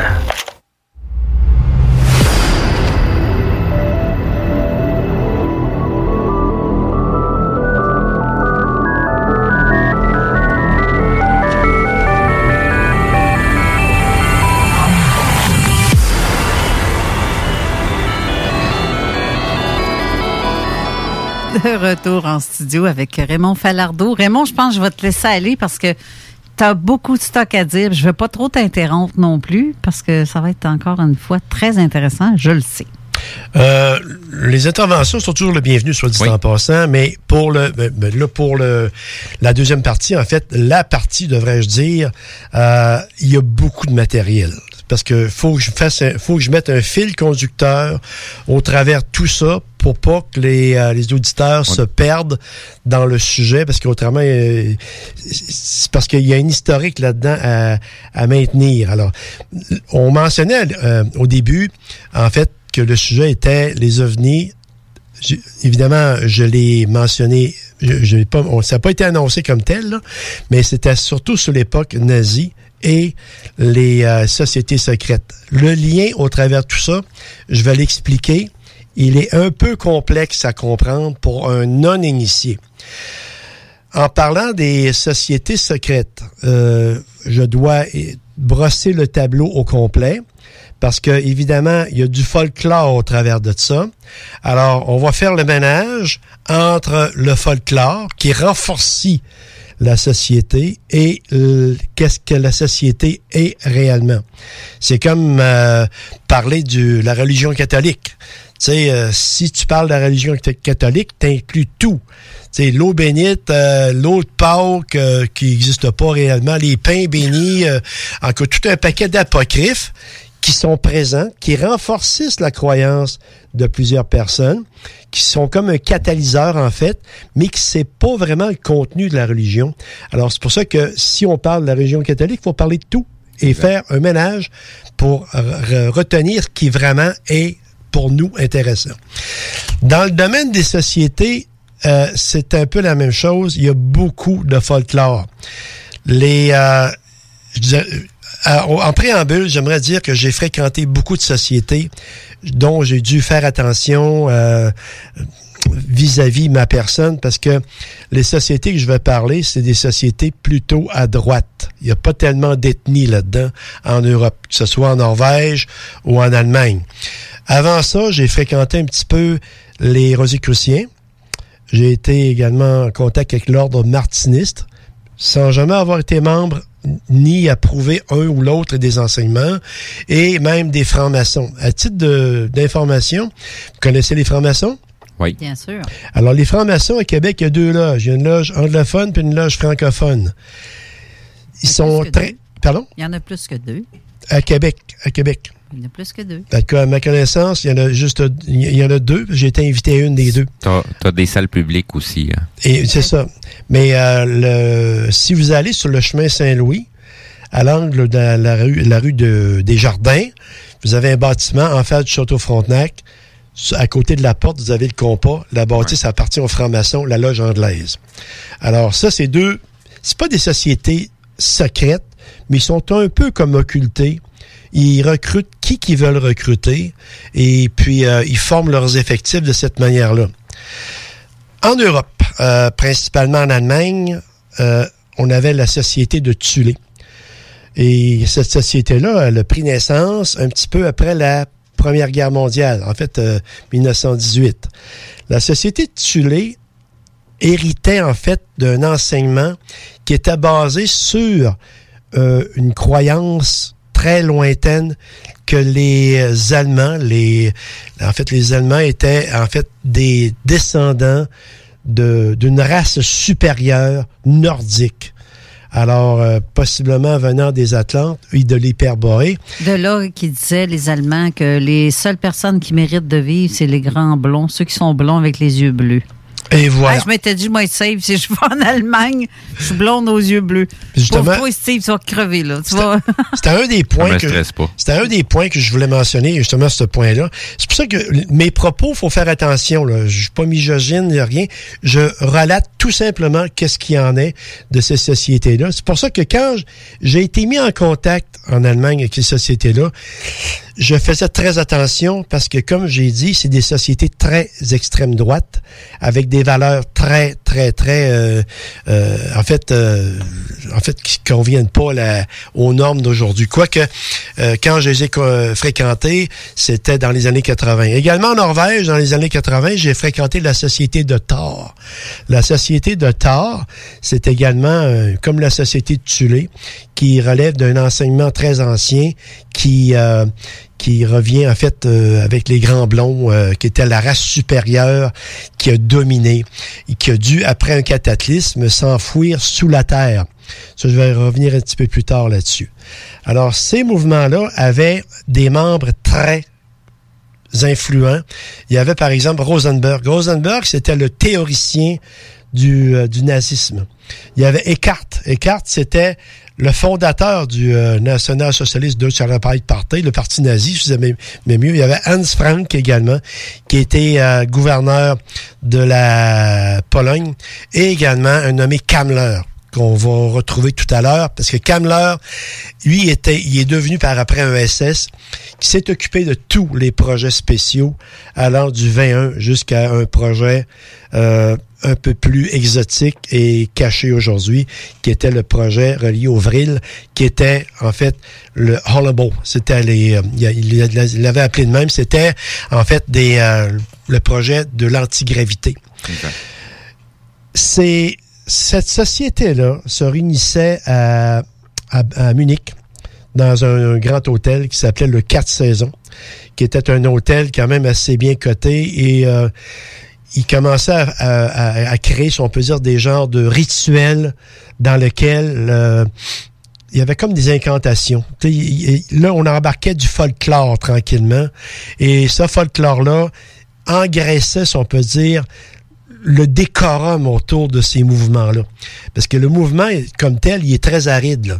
Mais pour décorer ça, il y avait des costumes, il y avait des rituels, il y a eu même l'acceptance de la swastika, qui était à l'origine la croix de Wotan. La croix de Wotan, c'est Odin, qui était un dieu norvégien. Exact. Alors, évidemment, par après, ils ont modifié un petit peu les pattes de la croix qui étaient en courbe pour les mettre à droite.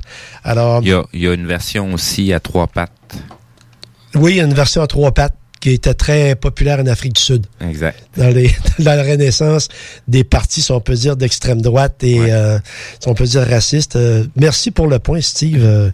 C'est pour ça que des fois... La Deuxième Guerre mondiale et le nazisme a été un sujet qui a occupé pas mal ma vie, surtout dans mes recherches, là. Oui. Il y a beaucoup de choses qui ont démarré à partir de ça. Et j'ai étudié beaucoup là-dedans. Je vais te dire une affaire également. Et c'est intéressant que tu me complètes, parce que la croix à trois pattes également, qui est inspirée de la croix de Wotan, qui était comme adaptée, comme un sous-produit local, elle était également très en mise aux États-Unis. Exact. Parce qu'il ne faut pas oublier une chose, aux États-Unis, Ford, les voitures, était un fervent admirateur d'Adolf Hitler, ouais, et de son régime et de ses valeurs, de même que M. Lindbergh, qui d'ailleurs était un fervent admirateur de... D'ailleurs, ces deux personnages-là étaient membres des francs-maçons. Oui, ben, c'est toutes les hauts placés font partie des francs-maçons à la base. Exactement. Parce que ce symbole-là à trois pattes aussi a été vu sur des pelotons nazis éthiopiens. Mm-hmm. Il y a eu dans le fond des troupes nazies qui n'étaient pas allemands, qui ont servi justement ces troupes-là à faire les recherches au niveau du Tibet et tous ces secteurs-là, parce que c'était déjà des gens qui étaient adaptés aux températures, savaient pas mal où ce qui s'en allait, puis ont été quand même assez faciles à adapter au nazisme pour l'idéologie. Ben, les divisions, là, on touche à un domaine qui est intéressant. Les divisions SS, là, la majorité n'étaient pas des Allemands. Non. La division Galicia, par exemple, c'était des Slovènes. Exact. Tu sais, il y avait la division Charlemagne, ouais, les Français. Vous aviez la Viking, qui était des Norvégiens, et ainsi de suite. Il y en avait une immense variété. La division Maria Theresa, on pourrait toutes les nommer, mais c'est que ces hors-série-là, ces gens qui n'étaient pas des Allemands, travaillaient pour les Allemands. Exact. Et comme tu mentionnais, en fait, ils étaient en recherche d'objets cultes. Alors, un système, quand le mouvement de Thulé a accouché éventuellement et a couché avec le système nazi, mais il recherchait des points de force. Des points de force, c'est des objets qui vont renforcer la croyance, comme un peu le Saint-Suaire de Turin pour la religion catholique et d'autres objets. À même titre de ce qu'on parlait tout à l'heure, certains objets vont accumuler des charges électromagnétiques. Ces objets-là, c'est exactement la même chose. C'est juste que ça dépasse un petit peu l'entendement de monsieur et madame tout le monde. Et voilà. Mais c'est bel et bien là, c'est concret. Il y a des objets comme ça qui vont avoir un certain pouvoir comme magique, mais il n'y a rien de magique là-dedans. Mais ça crée, en fait, la foi. Oui. C'est parce que là, c'est au-delà de la comprendre, c'est avoir la foi. Alors là, si t'as des gens qui ont la foi, t'es déjà de ton bord. Alors c'est une force incroyable. C'est comme dire que t'aurais 1 million de cristals qui sont tous en train de vibrer exactement à la même fréquence. Et voilà. Ça donne un pouvoir immense. Exactement. C'est pour ça que... Ben Tesla, hein, quand il venait faire ses études ici, il y avait une petite boîte qui y parlait. Hein? Oui. C'est ça. Une petite boîte de roche. Exact. C'est ça. Et puis, justement, la société de Thulé, par la suite, c'était transféré, ça, à un ordre, si on peut dire, de grande croyance que Himmler aimait bien. Himmler, soit dit en passant, était un catholique, mais que lui a créé, on peut dire, sa propre société, qui était la société, je me souviens bien, c'est en allemand, là, de l'Organborden. Ça veut dire la société, en fait, de l'ordre, qui a instauré, si on peut dire, son grand chapitre dans le château de Wewelsburg en Allemagne. J'ai été voir, moi, en 82-83, le château de Wewelsburg, il était fermé. Parce que en 82-83, la Deuxième Guerre mondiale, c'était pas tellement loin encore. Aujourd'hui, c'est ouvert. Et puis, le château de Wewelsburg, c'était un endroit initiatique pour se ressourcer avec les grandes croyances, si on peut dire, émises par la société de Thulé, et également sa sous-dépendance qui était le Vril. Le Vril, c'était vraiment le fer de lance, les très grands initiés de la société de Thulé qui étaient dans le Vril. Alors ça, c'était deux mouvements qui étaient en communauté, un peu comme les Rosicruciens et l'ordre martiniste. C'était un peu la même affaire. Mais pour le Vril, en fait, Ils ont importé ça, si on veut dire, dans le château de l'ordre, et ont eu des sites initiatiques, et le nommé Kammler était là-dedans. Alors Kammler, lui, comme je disais, était le grand chargé de projet de tous les projets spéciaux allemands au niveau de l'aéronautique. D'ailleurs, si on met ça au clair, la majorité des avions allemands durant la Deuxième Guerre mondiale n'étaient pas bâtis en Allemagne. Non. Ils étaient bâtis en France, en Roumanie, puis en Hongrie. C'est parce que... Les vendeurs d'armes ont fait de l'argent en tabarouette. Effectivement. Ben en France, l'avantage qu'il y a de fabriquer les avions-là, c'est que c'était pas bombardé. C'était dans le sud de la France, de la France, où ce qu'aujourd'hui, les grandes avionneries sud d'aviation sont actuellement. Alors, ils n'étaient pas bombardés. Alors, évidemment, ils pouvaient produire en toute quiétude, entretenir l'aviation allemande. Et durant ce temps, en Allemagne, ils se spécialisaient sur les produits de très haute gamme. Il y a certains endroits où il y avait des avions allemands qui sortaient, puis par la porte d'hangar de l'autre côté, c'était les avions anglais qui sortaient, là. Ça, j'ai pas entendu parler. Oui, j'ai tombé sur certaines informations où ce que certaines entreprises... je sais qu'il y avait C'était vraiment une joke, là. Il y avait des avions français en même temps qui étaient bâtis pour l'aviation de Vichy. Mais si on ne rentrera pas en détail là-dedans. C'est d'autres histoires qui mènent vers d'autres détails, là, mais... C'est de la quincaillerie. C'est pour ça qu'au niveau du château de Wewelsburg, Himmler avait ordonné, comme tu disais tantôt, Steve, une immense recherche archéologique. Ouais. Indiana Jones, là, c'est ce que j'allais mentionner tout à l'heure. C'est pour rien qu'ils ont fait ces films-là. Là. C'est un beau film d'aventure, mais si on plonge dans l'historique, c'était en partie vrai. Ouais. Les nazis cherchaient l'Arche d'Alliance. Ils ont trouvé en anglais, ils appellent ça le Spear of Destiny, la pointe qui a transpercé. Mais elle a été transmise d'empereur en empereur, oui, et de roi en roi jusqu'à l'époque des chevaliers teutoniques, et elle a fini en Autriche. Et puis, elle a été testée, analysée. Je l'ai vue moi-même quand j'étais au Musée des Valeurs en Autriche. La pointe est ça de grande à peu près. Oui, oui. Sauf que ça... Tu mets 3 pieds, là. Les gens ne voient pas, là, mais ouais, tu... Excuse-moi. Merci, Carole. C'est que la pointe mesure à peu près 3 pieds, mais elle est contenue dans une enveloppe qui date de l'époque carolingienne. La pointe a à peu près 6 pouces. Mm-hmm. Mais elle a été testée du 1er siècle. Oh. L'époque carolingienne, c'était 6e siècle à peu près, qu'elle a été testée, au point de vue du carbone 14, etc. Mais la pointe qui est à l'intérieur de la lance, elle date du 1er siècle. On peut pas dire que c'est ça, mais c'est pas mal ça. De toute façon, dans l'histoire au complet, l'histoire qu'on essaie de nous faire gober sur l'histoire de l'humanité, il y a plein de dates qui ne fitent pas. Non. Plein. Ça en est légion. C'est très, très, très probable que ça soit de cette époque-là et non pas de la 6e. C'est ça. Mais le 6e, c'est que ça a été, la lance a été transmise. Alors, ils l'ont mis pour la protéger à l'intérieur d'un caisson, qui est une 2e lance. C'est comme le Saint-Suaire de Turin. Il date pas du temps du Christ, là. Non. Il est bien après, mais ils s'en servent encore parce qu'il y en a qui adorent ça. Ah oui. Ça, c'est des catalyseurs de foi.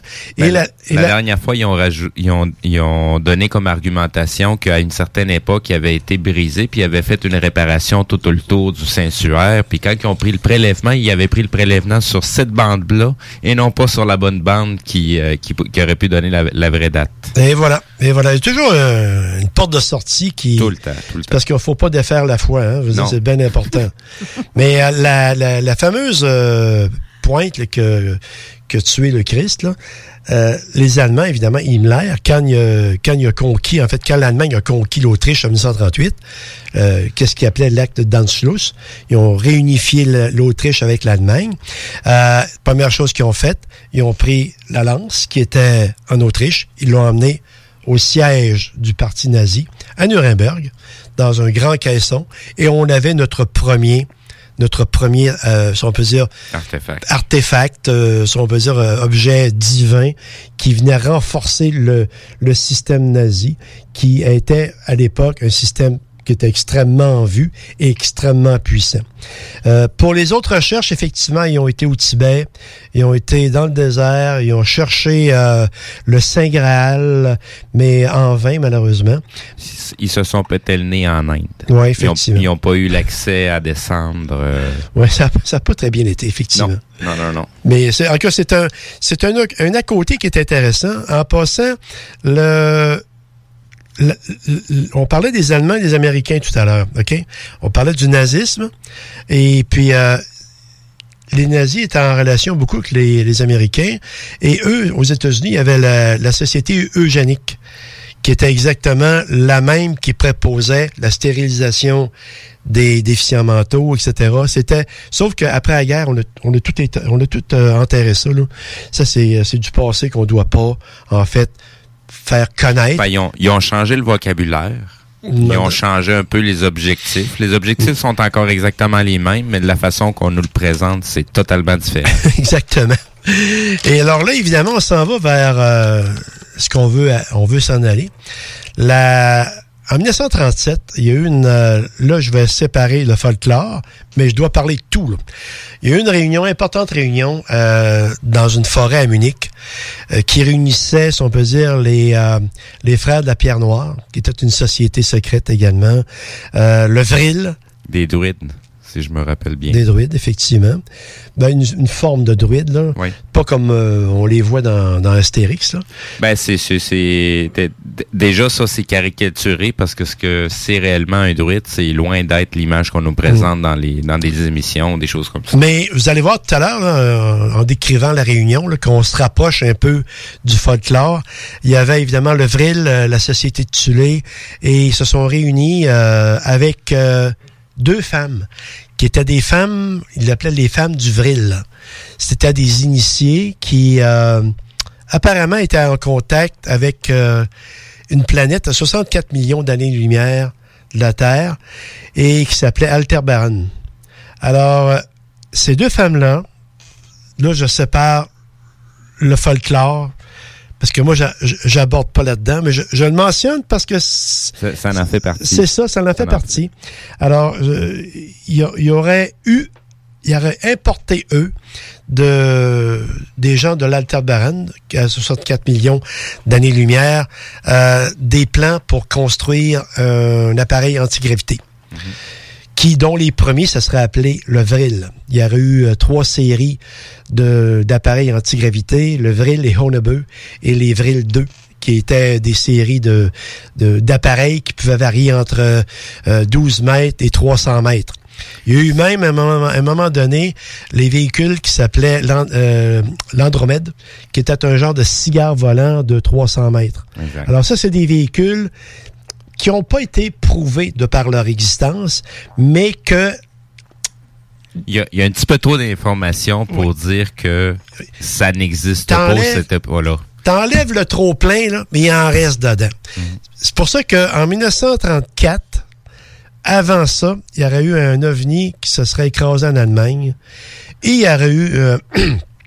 du reverse engineering, l'ingénierie renversée. Inversée, oui. Et en 1936, il y aurait eu un objet volant, un ovni, un UFO, créé de la main de l'homme, inspiré de ce véhicule-là, qui aurait fait un vol d'à peu près 20 secondes. On était au début, là. On commençait, si on peut dire, sur le projet. Et ça, c'était fait en Allemagne. Plus tard, le développement des ovnis en Allemagne s'est transporté en Silésie, qui est une partie de la Pologne. Pourquoi? Parce qu'en Allemagne, les Allemands étaient quand même libres de voyager. Il y avait l'autobahn, ils étaient libres de voyager, là. Tandis qu'en Pologne, c'était occupé. Alors évidemment, c'est un confinement qui a duré 4 ans. Tu sais, partir de l'Allemagne puis s'en aller en Pologne, là, c'est comme aller à Montréal pour nous autres, là. Et voilà. Fait que, tu sais, ça a l'air gros sur la carte, là, mais c'est pas si gros que ça, là. Non. Et puis, c'est à partir de là, justement, en Pologne, en Silésie, qui ont commencé à travailler sur le projet allemand de Glocke, qui veut dire en français la cloche, qui était un appareil antigravité. Faut pas oublier une chose, les Allemands, à l'époque, ils étaient très en avance sur certains points, puis pas en avance sur d'autres. Comme sur le nucléaire, je te laisse la parole dans 30 secondes, je sais que tu es en train d'exploser, là. Sur le nucléaire, il était moins avancé que les Américains. Ouais. Je mets une parenthèse en passant, le projet Manhattan aux États-Unis, qui était dirigé par Oppenheimer, la majorité des scientifiques, c'était des Hongrois. Léo Slizar, par exemple, là, c'était des Hongrois. Les têtes, c'était pas nécessairement des Américains, c'était des Hongrois. Alors, évidemment, les développements se sont continués en Pologne et ils ont travaillé sur le Glock. Et puis, ils étaient en contact avec une nouvelle technologie qui était les superconducteurs. Mm-hmm. C'est parce que sur ce projet-là, ils ont découvert quelque chose qui ne s'attendait pas du tout. Ils ont découvert l'invisibilité. Oui, c'est vrai. Parce que... C'est pas Harry Potter. Quand une basse fréquence résonne, ouais, t'as beaucoup de trucs qui cessent d'apparaître visuellement parce que ça vient en interférence. Fait que c'était pas ça qu'ils cherchaient, mais c'est ça qu'ils ont découvert aussi à travers tout ça. Juste une virgule, parce que je pense qu'on va aller à la pause. Exactement. Les deux femmes viriles, c'était Maria et Sigrun.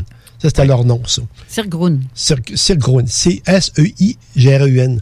Sigrun, c'est comme ES en allemand. Ça veut dire, tu sais, comme les deux barres des SS, là. Oui. C'est un S. Mais ça se prononce Sigrun. Eh bien, on va aller à la pause. Sigrun. Sigrun. À tantôt. CJMD. Ce que vous cherchez dans un garage de mécanique auto, vous le trouverez chez Livy Carrier. Ce que vous cherchez au fond, c'est la base. Compétence, efficacité, honnêteté et bon prix. Ça tombe bien, chez Livy Carrier, c'est ça notre base, depuis 1987. Pour voir l'étendue de notre compétence et nos services, simple, livycarrier.com. Guillaume, Karine, Jimmy, Kevin et Mathias vous attendent pour vous offrir le meilleur qu'un garage peut offrir. Et oui, même Kevin. Un garage Livy Carrier. Depuis plus d'un an, le gouvernement négocie avec les syndicats pour renouveler les conventions collectives de ses employés. En plus des offres visant à améliorer de façon prioritaire les conditions de travail dans les réseaux de la santé et de l'éducation, le gouvernement propose une bonification de la rémunération de 8% sur 3 ans pour l'ensemble des employés de l'État. Des offres raisonnables et de meilleurs services publics pour mieux servir les Québécois. Tout le monde gagne à s'entendre maintenant. Un message du gouvernement du Québec. L'été s'installe, puis en même temps que l'été, reviennent les classiques. Et quand on parle de classiques, on parle de rafraîchissantes crèmes glacées et de délicieuses poutines. Quand une de ces deux enveloppes prend, il y a une seule place pour ça, c'est Fromagerie Victoria. Fromagerie Victoria est le seul bar laitier de la région à avoir un service au volant. On l'entend, même les vaches sont contentes. On va se le dire, la vie est pas mal plus belle avec du fromage. Authentique et familial depuis 73 ans. Fromagerie Victoria.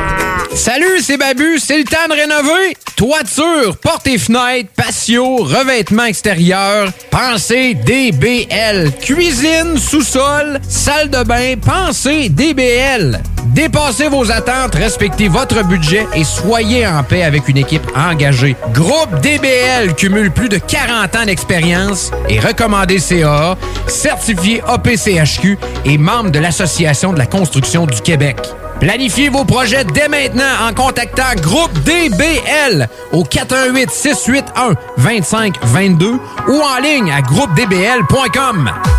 Hey, salut la gang, je veux vous parler de Clôture Terrien. Clôture Terrien, c'est une entreprise de Québec avec plus de 15 ans d'expérience qui se spécialise en vente et installation de clôtures de tout genre. Profitez de votre cours avec une clôture offrant intimité et sécurité. Que ce soit pour une clôture en bois, en verre ornemental, en composite ou en maille de chaîne, communiquez avec les meilleurs de l'industrie au 418-473-2783.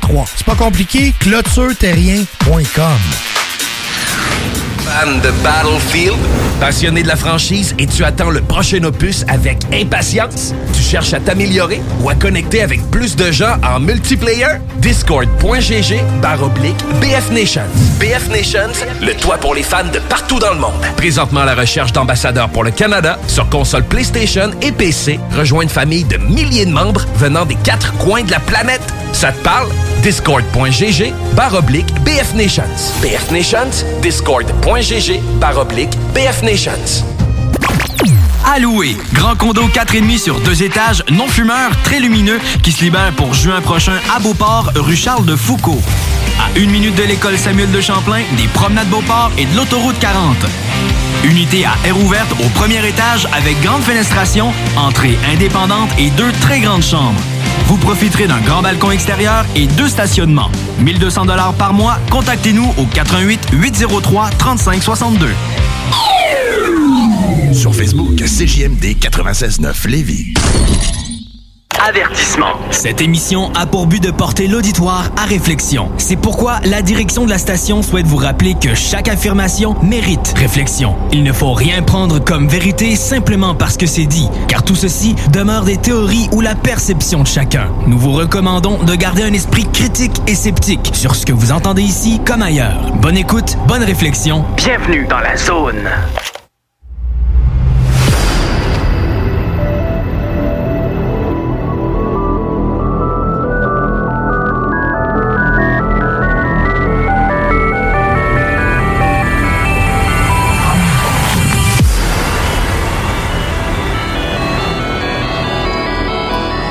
De retour en studio avec Raymond Falardeau. Mais avant de passer la parole à Raymond, je vais faire une petite météo, je vais faire une collette de moi-même. Présentement, il fait 13 degrés avec du soleil, du beau soleil mur à mur. On annonce jusqu'à 15 degrés aujourd'hui. C'est pas très chaud. La chaleur s'en vient à partir de demain, dimanche, où on annonce 18 degrés, soleil avec partiellement nuageux.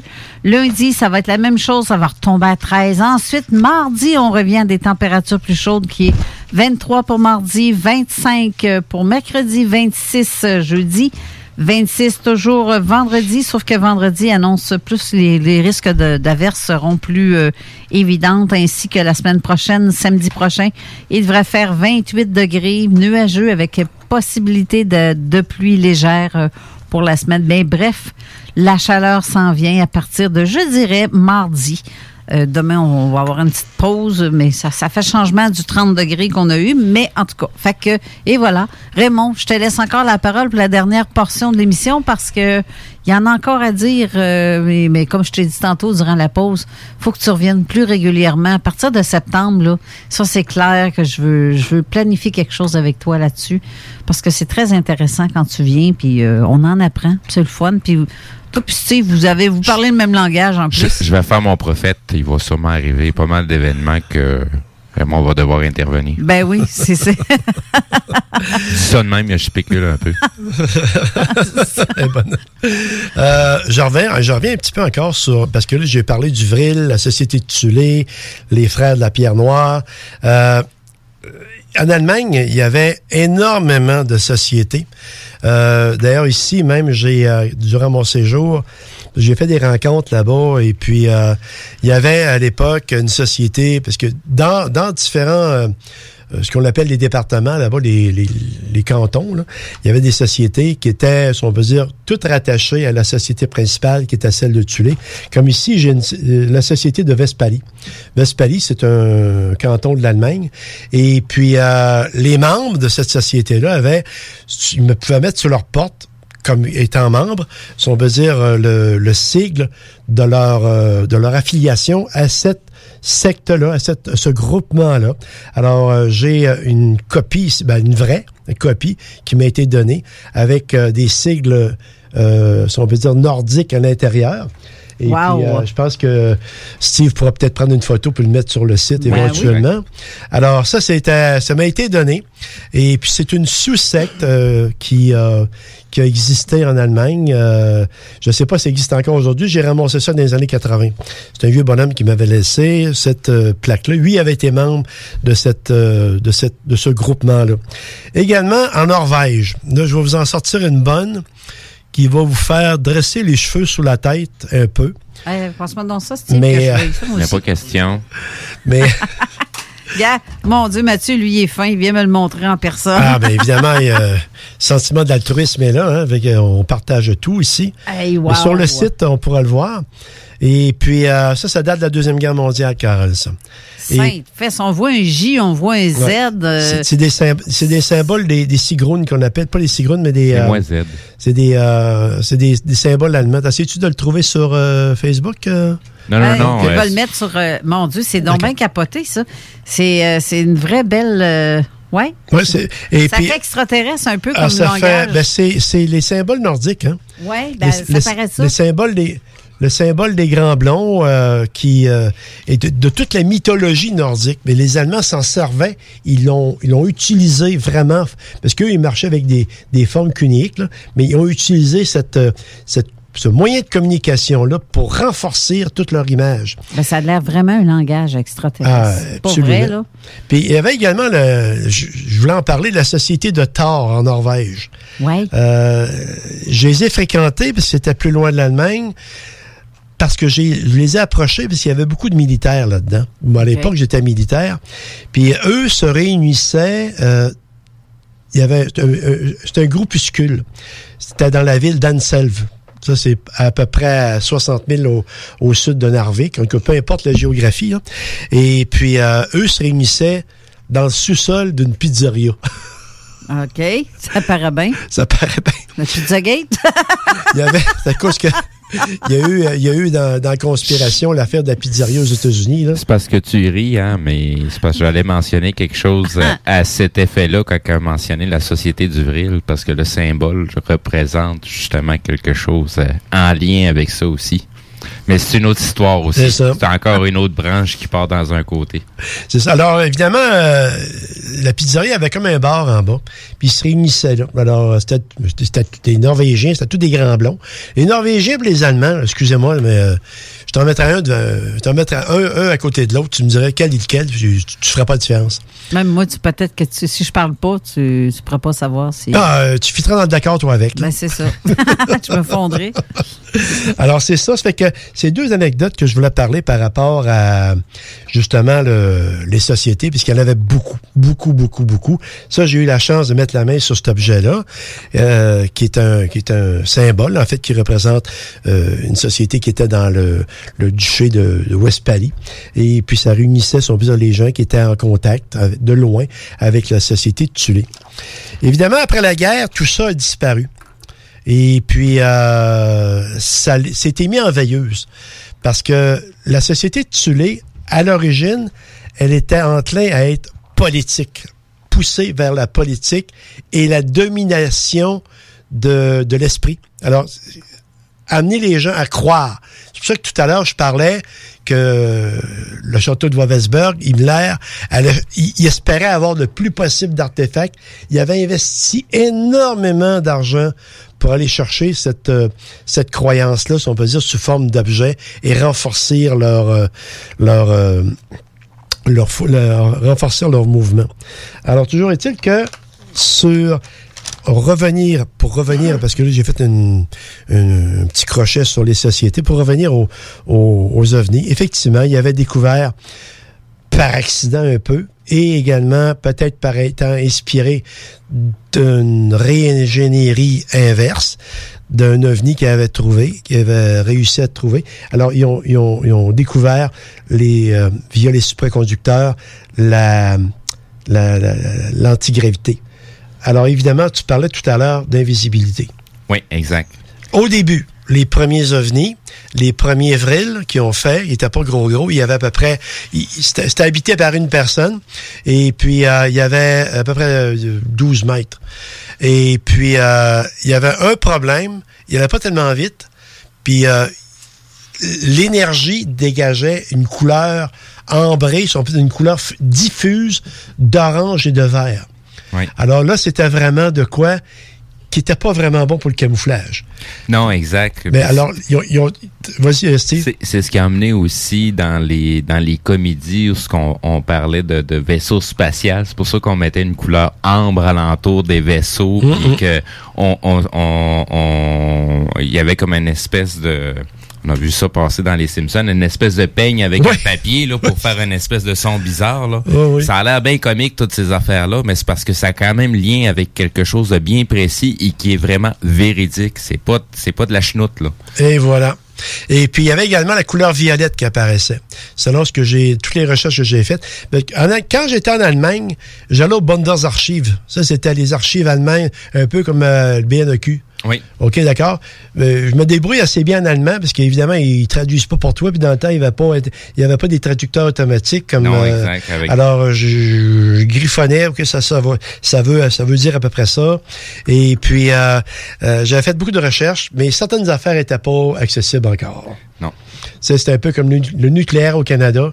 Attends encore 50 ans avant d'avoir accès à ça.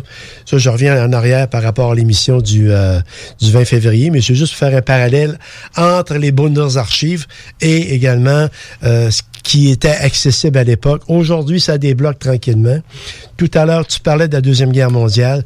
De plus en plus, les chercheurs découvrent des choses qui ont été tenues secrètes pendant des années de temps. Et même des informations qui n'ont pas été tenues secrètes, mais que le commun des mortels ne fait pas le lien avec ce sujet-là. Tu sais, comme un recensement qui avait été fait juste quasiment entre 12 à 14 mois avant le début de la Deuxième Guerre mondiale et qui démontrait, hors de tout doute, qu'il n'y avait pas 2 milliards de Juifs en Europe. Non. Fait que comment ça se fait qu'il y en a eu autant qui ont été cramés, il y a de quoi qui marche pas quelque part. Mais en tout cas, ça aussi, c'est une autre histoire. D'accord. On va peut-être me faire pitcher des roches, mais c'est pas grave. OK. Ben merci de ton intervention. C'est très bon, ça. Également, si on peut dire, ces projets-là ont eu cours en principalement entre 43 et 45. Le gros de l'activité là, en Silésie sous le général Kammler. Alors évidemment, les Allemands ont perdu la guerre. Mm-hmm. Alors, qu'est-ce qui reste de cette technologie-là? Ben, le général Kammler avait eu comme ordre de détruire tout. D'abord, premièrement, il faut penser à une affaire. Là. Hitler, il n'était pas bien au courant de ça. Non. Hitler, c'était le dirigeant. C'était un peu comme, si on peut dire, le premier ministre, il ne sait pas ce qui se passe d'une polyvalente. Là. C'était la même affaire. Alors, évidemment, lui, le boss de tout ça, c'était Kammler, puis en haut de lui, Himmler. Oui. Et puis, il y a eu ordre de tout détruire et d'exécuter absolument tout le monde qui ont participé au projet. C'est pour ça que Werner von Braun, lui, s'est sauvé aux États-Unis. Il a caché tous les plans de ses V1 et de ses V2 principalement et des V7 dans une mine de sel désaffectée. Et peut-être que les plans, là, je spécule, j'aurais une tendance à y croire. On est bon là-dedans. Non, mais c'est que c'est spéculation sur du concret. Là, ouais. Que peut-être que les plans du Vril ont foutu le camp aux États-Unis également et ont été développés par après sous forme de technologie. Ben, un peu comme tu l'as mentionné tantôt, dans l'Allemagne nazie, il y avait deux branches. Puis, une branche avait un objectif et l'autre branche avait un autre objectif. Et jusqu'à un certain point, il y a une branche qui n'était pas au courant des vrais objectifs de l'autre branche. Non, c'était fait. Fait que, tu sais, même au niveau de l'histoire d'Hitler, je pourrais quasiment spéculativement sortir deux autres noms qui font référence à la même personne, Adolf Hitler. D'accord. Donc, tu sais, si la majorité des gens pensent qu'il s'est suicidé dans son bunker, ben, vous fourrez le doigt dans l'œil jusqu'au coude et même le deuxième bras aussi. Puis, je spécule même pas, là, gars. Ça a tellement sorti d'informations, mais la majorité des gens, surtout ici en Amérique, on fouille pas ce qui se passe à travers nécessairement la planète. Si on s'attarde un petit peu plus à l'Amérique latine, on va avoir beaucoup d'informations sur les nazis. Là-dessus, Steve, on pourrait croiser le fer. Parce que moi, personnellement, Hitler, et j'ai lu tout sur Hitler. J'ai été en Allemagne.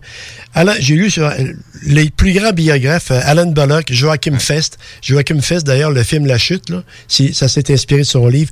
Matthew Hull, Raymond Cartier, que je ne donne pas beaucoup de crédit, Werner Wasser, Anthony Beaver, qui était sur la commission d'enquête après la guerre. Moi, personnellement, on a deux volets. Oui, on a. Ben, moi, personnellement... C'est comme si je donnerais mon opinion sur le sujet du nazisme. Je pense que je me ferais pitcher des roches, là. Il est mort dans le bunker. D'ailleurs, il avait menacé de se suicider en 1923 lors du putsch. C'est la femme de son éditeur qui l'avait convaincu de continuer parce qu'il avait le gun sur la tête. Et puis, il l'avait dit lui-même. Il dit, un bref moment et tout sera terminé. Il était malade, il était cocaïnomane. Il prenait à peu près 18 médicaments par jour. Mais quoi qu'il en soit, ça, c'était un autre débat. On pourrait en parler longtemps, Steve. On va dire ça de même, il cachait sa tremblote. Oui, effectivement, ça, c'est bien dit, effectivement. Parkinson's. Ouais. Il avançait beaucoup Parkinson's. Ouais. Et puis, ça, c'était un débat intéressant, mais... Comme je te dis, on se ramène à l'ordre. Oui. Comme tu as dit tout à l'heure. Oui, puis il reste à peu près 5 minutes à l'émission. C'est justement... Pour ça, je regarde à l'heure, j'essaie d'accélérer. En Allemagne, premièrement, tout ça a été détruit, comme j'ai dit. Comment ça se fait que ça a été détruit? Parce qu'ils ont reçu l'ordre. Regardez bien, ici au Canada, on a eu un super projet qui s'appelait le CF-105 Arrow. Un super avion en 1957 qui était en avance de 25 ans. Oui. Mais quand le projet a pris fin, Diefenbaker a dit « Vous détruisez tout, je veux rien voir de ça. » Ça paraît insipide comme décision, mais ça a été fait. Puis dire, on aurait pu garder cette technologie-là, la vente. Non, si on ne l'a pas, ils ne l'auront pas. Et c'est la même chose avec les armes secrètes, sauf que les V1, V2 ont été aux États-Unis via Werner von Braun qui avait caché les plans et possiblement les projets de Vril également. Ben, il y avait pas juste Werner von Braun, Victor Schlauberger aussi avait traversé via le projet Paperclip. Oui, effectivement, il y avait Hermann Obert également et d'autres qu'on pourrait en mentionner. Mais tous les Allemands de qualité avaient fait un transfuge vers les Américains. Et les Russes avaient ramassé les techniciens, plus les techniciens. Les concepteurs, c'était plus les Américains qui les ont reçus. Vitement, en Allemagne, le Vril, c'est une chose qu'on ne parle pas. Je vais vous en faire une très belle démonstration. Les ovnis nazis, on ne parle pas de ça. Parce que, il y a à peu près 5 ans, il y a une compagnie de maquettes. Plus les maquettes à coller, là. Oui. Qui sont de très bonne qualité. Une compagnie américaine, Revel, qui a été achetée par les Allemands. Alors, ils ont produit des avions, etc. Puis, ils ont sorti une maquette du Hornebe, du Vril. Mm-hmm. Ça me dit quelque chose. Pour les gens qui veulent en trouver un rapidement, passe-en 3000. Oui, mais justement, il n'y en a plus. Non? Donc, laisse-moi arriver. Okay. C'est parce que le gouvernement allemand a interdit la vente de cette maquette-là en Allemagne. Pourquoi? Ça trouble. C'est parce que c'est un passé que nous, on est plus conscients que le public peut réagir. Ils ont interdit la vente de la maquette. Celle-ci, d'ailleurs, ça, c'est la couverture de la boîte. OK? Pour les gens, vous allez aller sur le site, vous allez le voir, ce que c'est annoncé. Et puis, ça, c'est interdit en Allemagne. Puis l'an dernier, ils ont interdit la fabrication de la maquette parce qu'ils en vendaient au Canada, aux États-Unis. Si, il va prendre la photo, justement. Ils ont interdit la vente de la construction, de continuer à faire cette maquette-là et de la vendre. Tout simplement, arrêter tout ça. C'est bizarre. Je ne sais pas pourquoi que... C'est bizarre, c'est parce que ça trouble. C'est parce que c'est basé sur un fondement de vérité qui a été enterré et qui existe encore. Alors, à ce moment-là, tu sais, plutôt que répondre à des questions, t'es mieux de dissimuler tout et puis ça va régler le problème. Ben, ils font pas mal tout ça, hein? Et voilà. Là, je viens de faire une belle démonstration de qu'est-ce qu'il en est. On termine dans 2 minutes? À peu près. OK. Là-dessus, comme grande finale... je voulais juste te montrer, parce qu'on a parlé d'Hitler tout à l'heure. J'ai emmené un document ici. Steve pourra prendre la photo. C'est un document qui vient du bunker d'Adolf Hitler et qui est signé par Adolf Hitler. Ah, wow. Alors, vous avez sa signature ici même. Juste pas y toucher. Il y en a de la bave. Juste pas y toucher avec vos mains, s'il vous plaît. Et également, quand j'étais... Je fais juste faire une virgule là, pour toucher un autre domaine.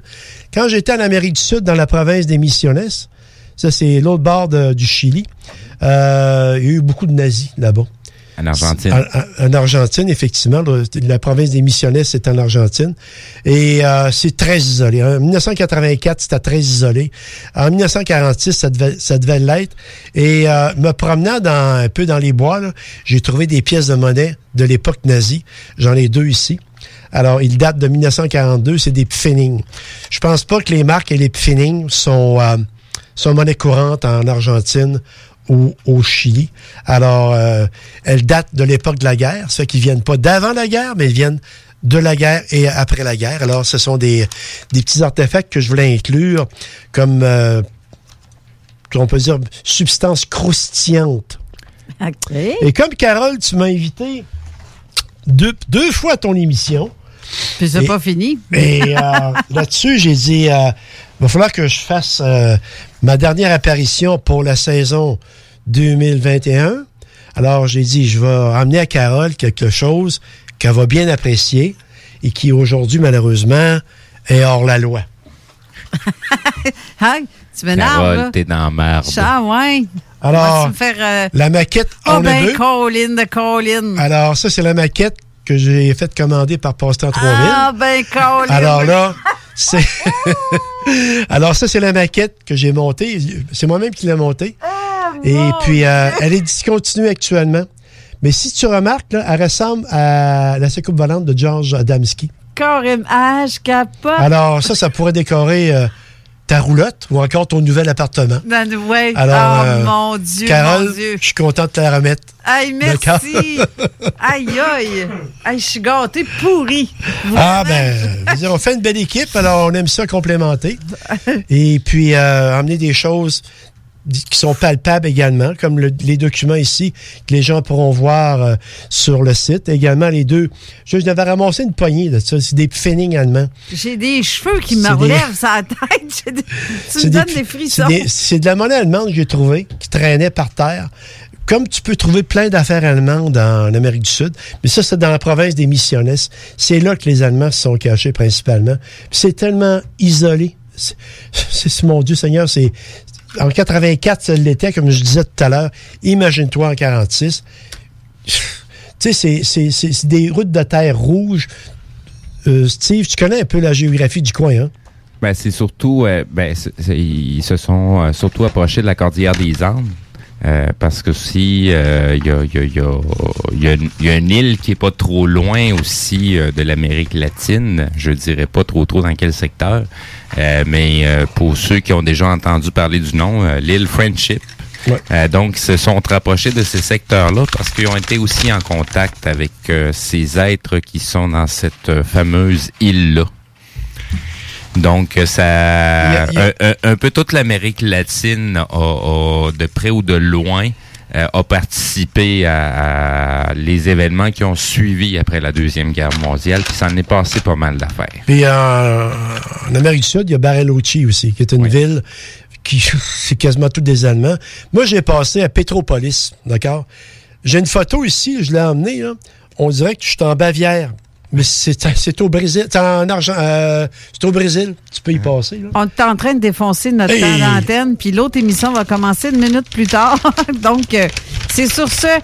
Merci beaucoup, Raymond, en attendant. Je vais attendre que tu... Carole, ça fut un plaisir. Et on t'entend. Steve également. Mathieu, merci beaucoup d'avoir été ici aujourd'hui. Merci, Raymond. Oui, merci. D'accord. On s'en revoit, ça, c'est sûr, l'automne prochain. À partir de l'automne prochain, j'aimerais que tu reviennes plus régulièrement. Je trouve ça très intéressant, ce que tu fais, ce que tu dis, les recherches que tu fais. Merci, Mathieu, d'avoir été là aussi.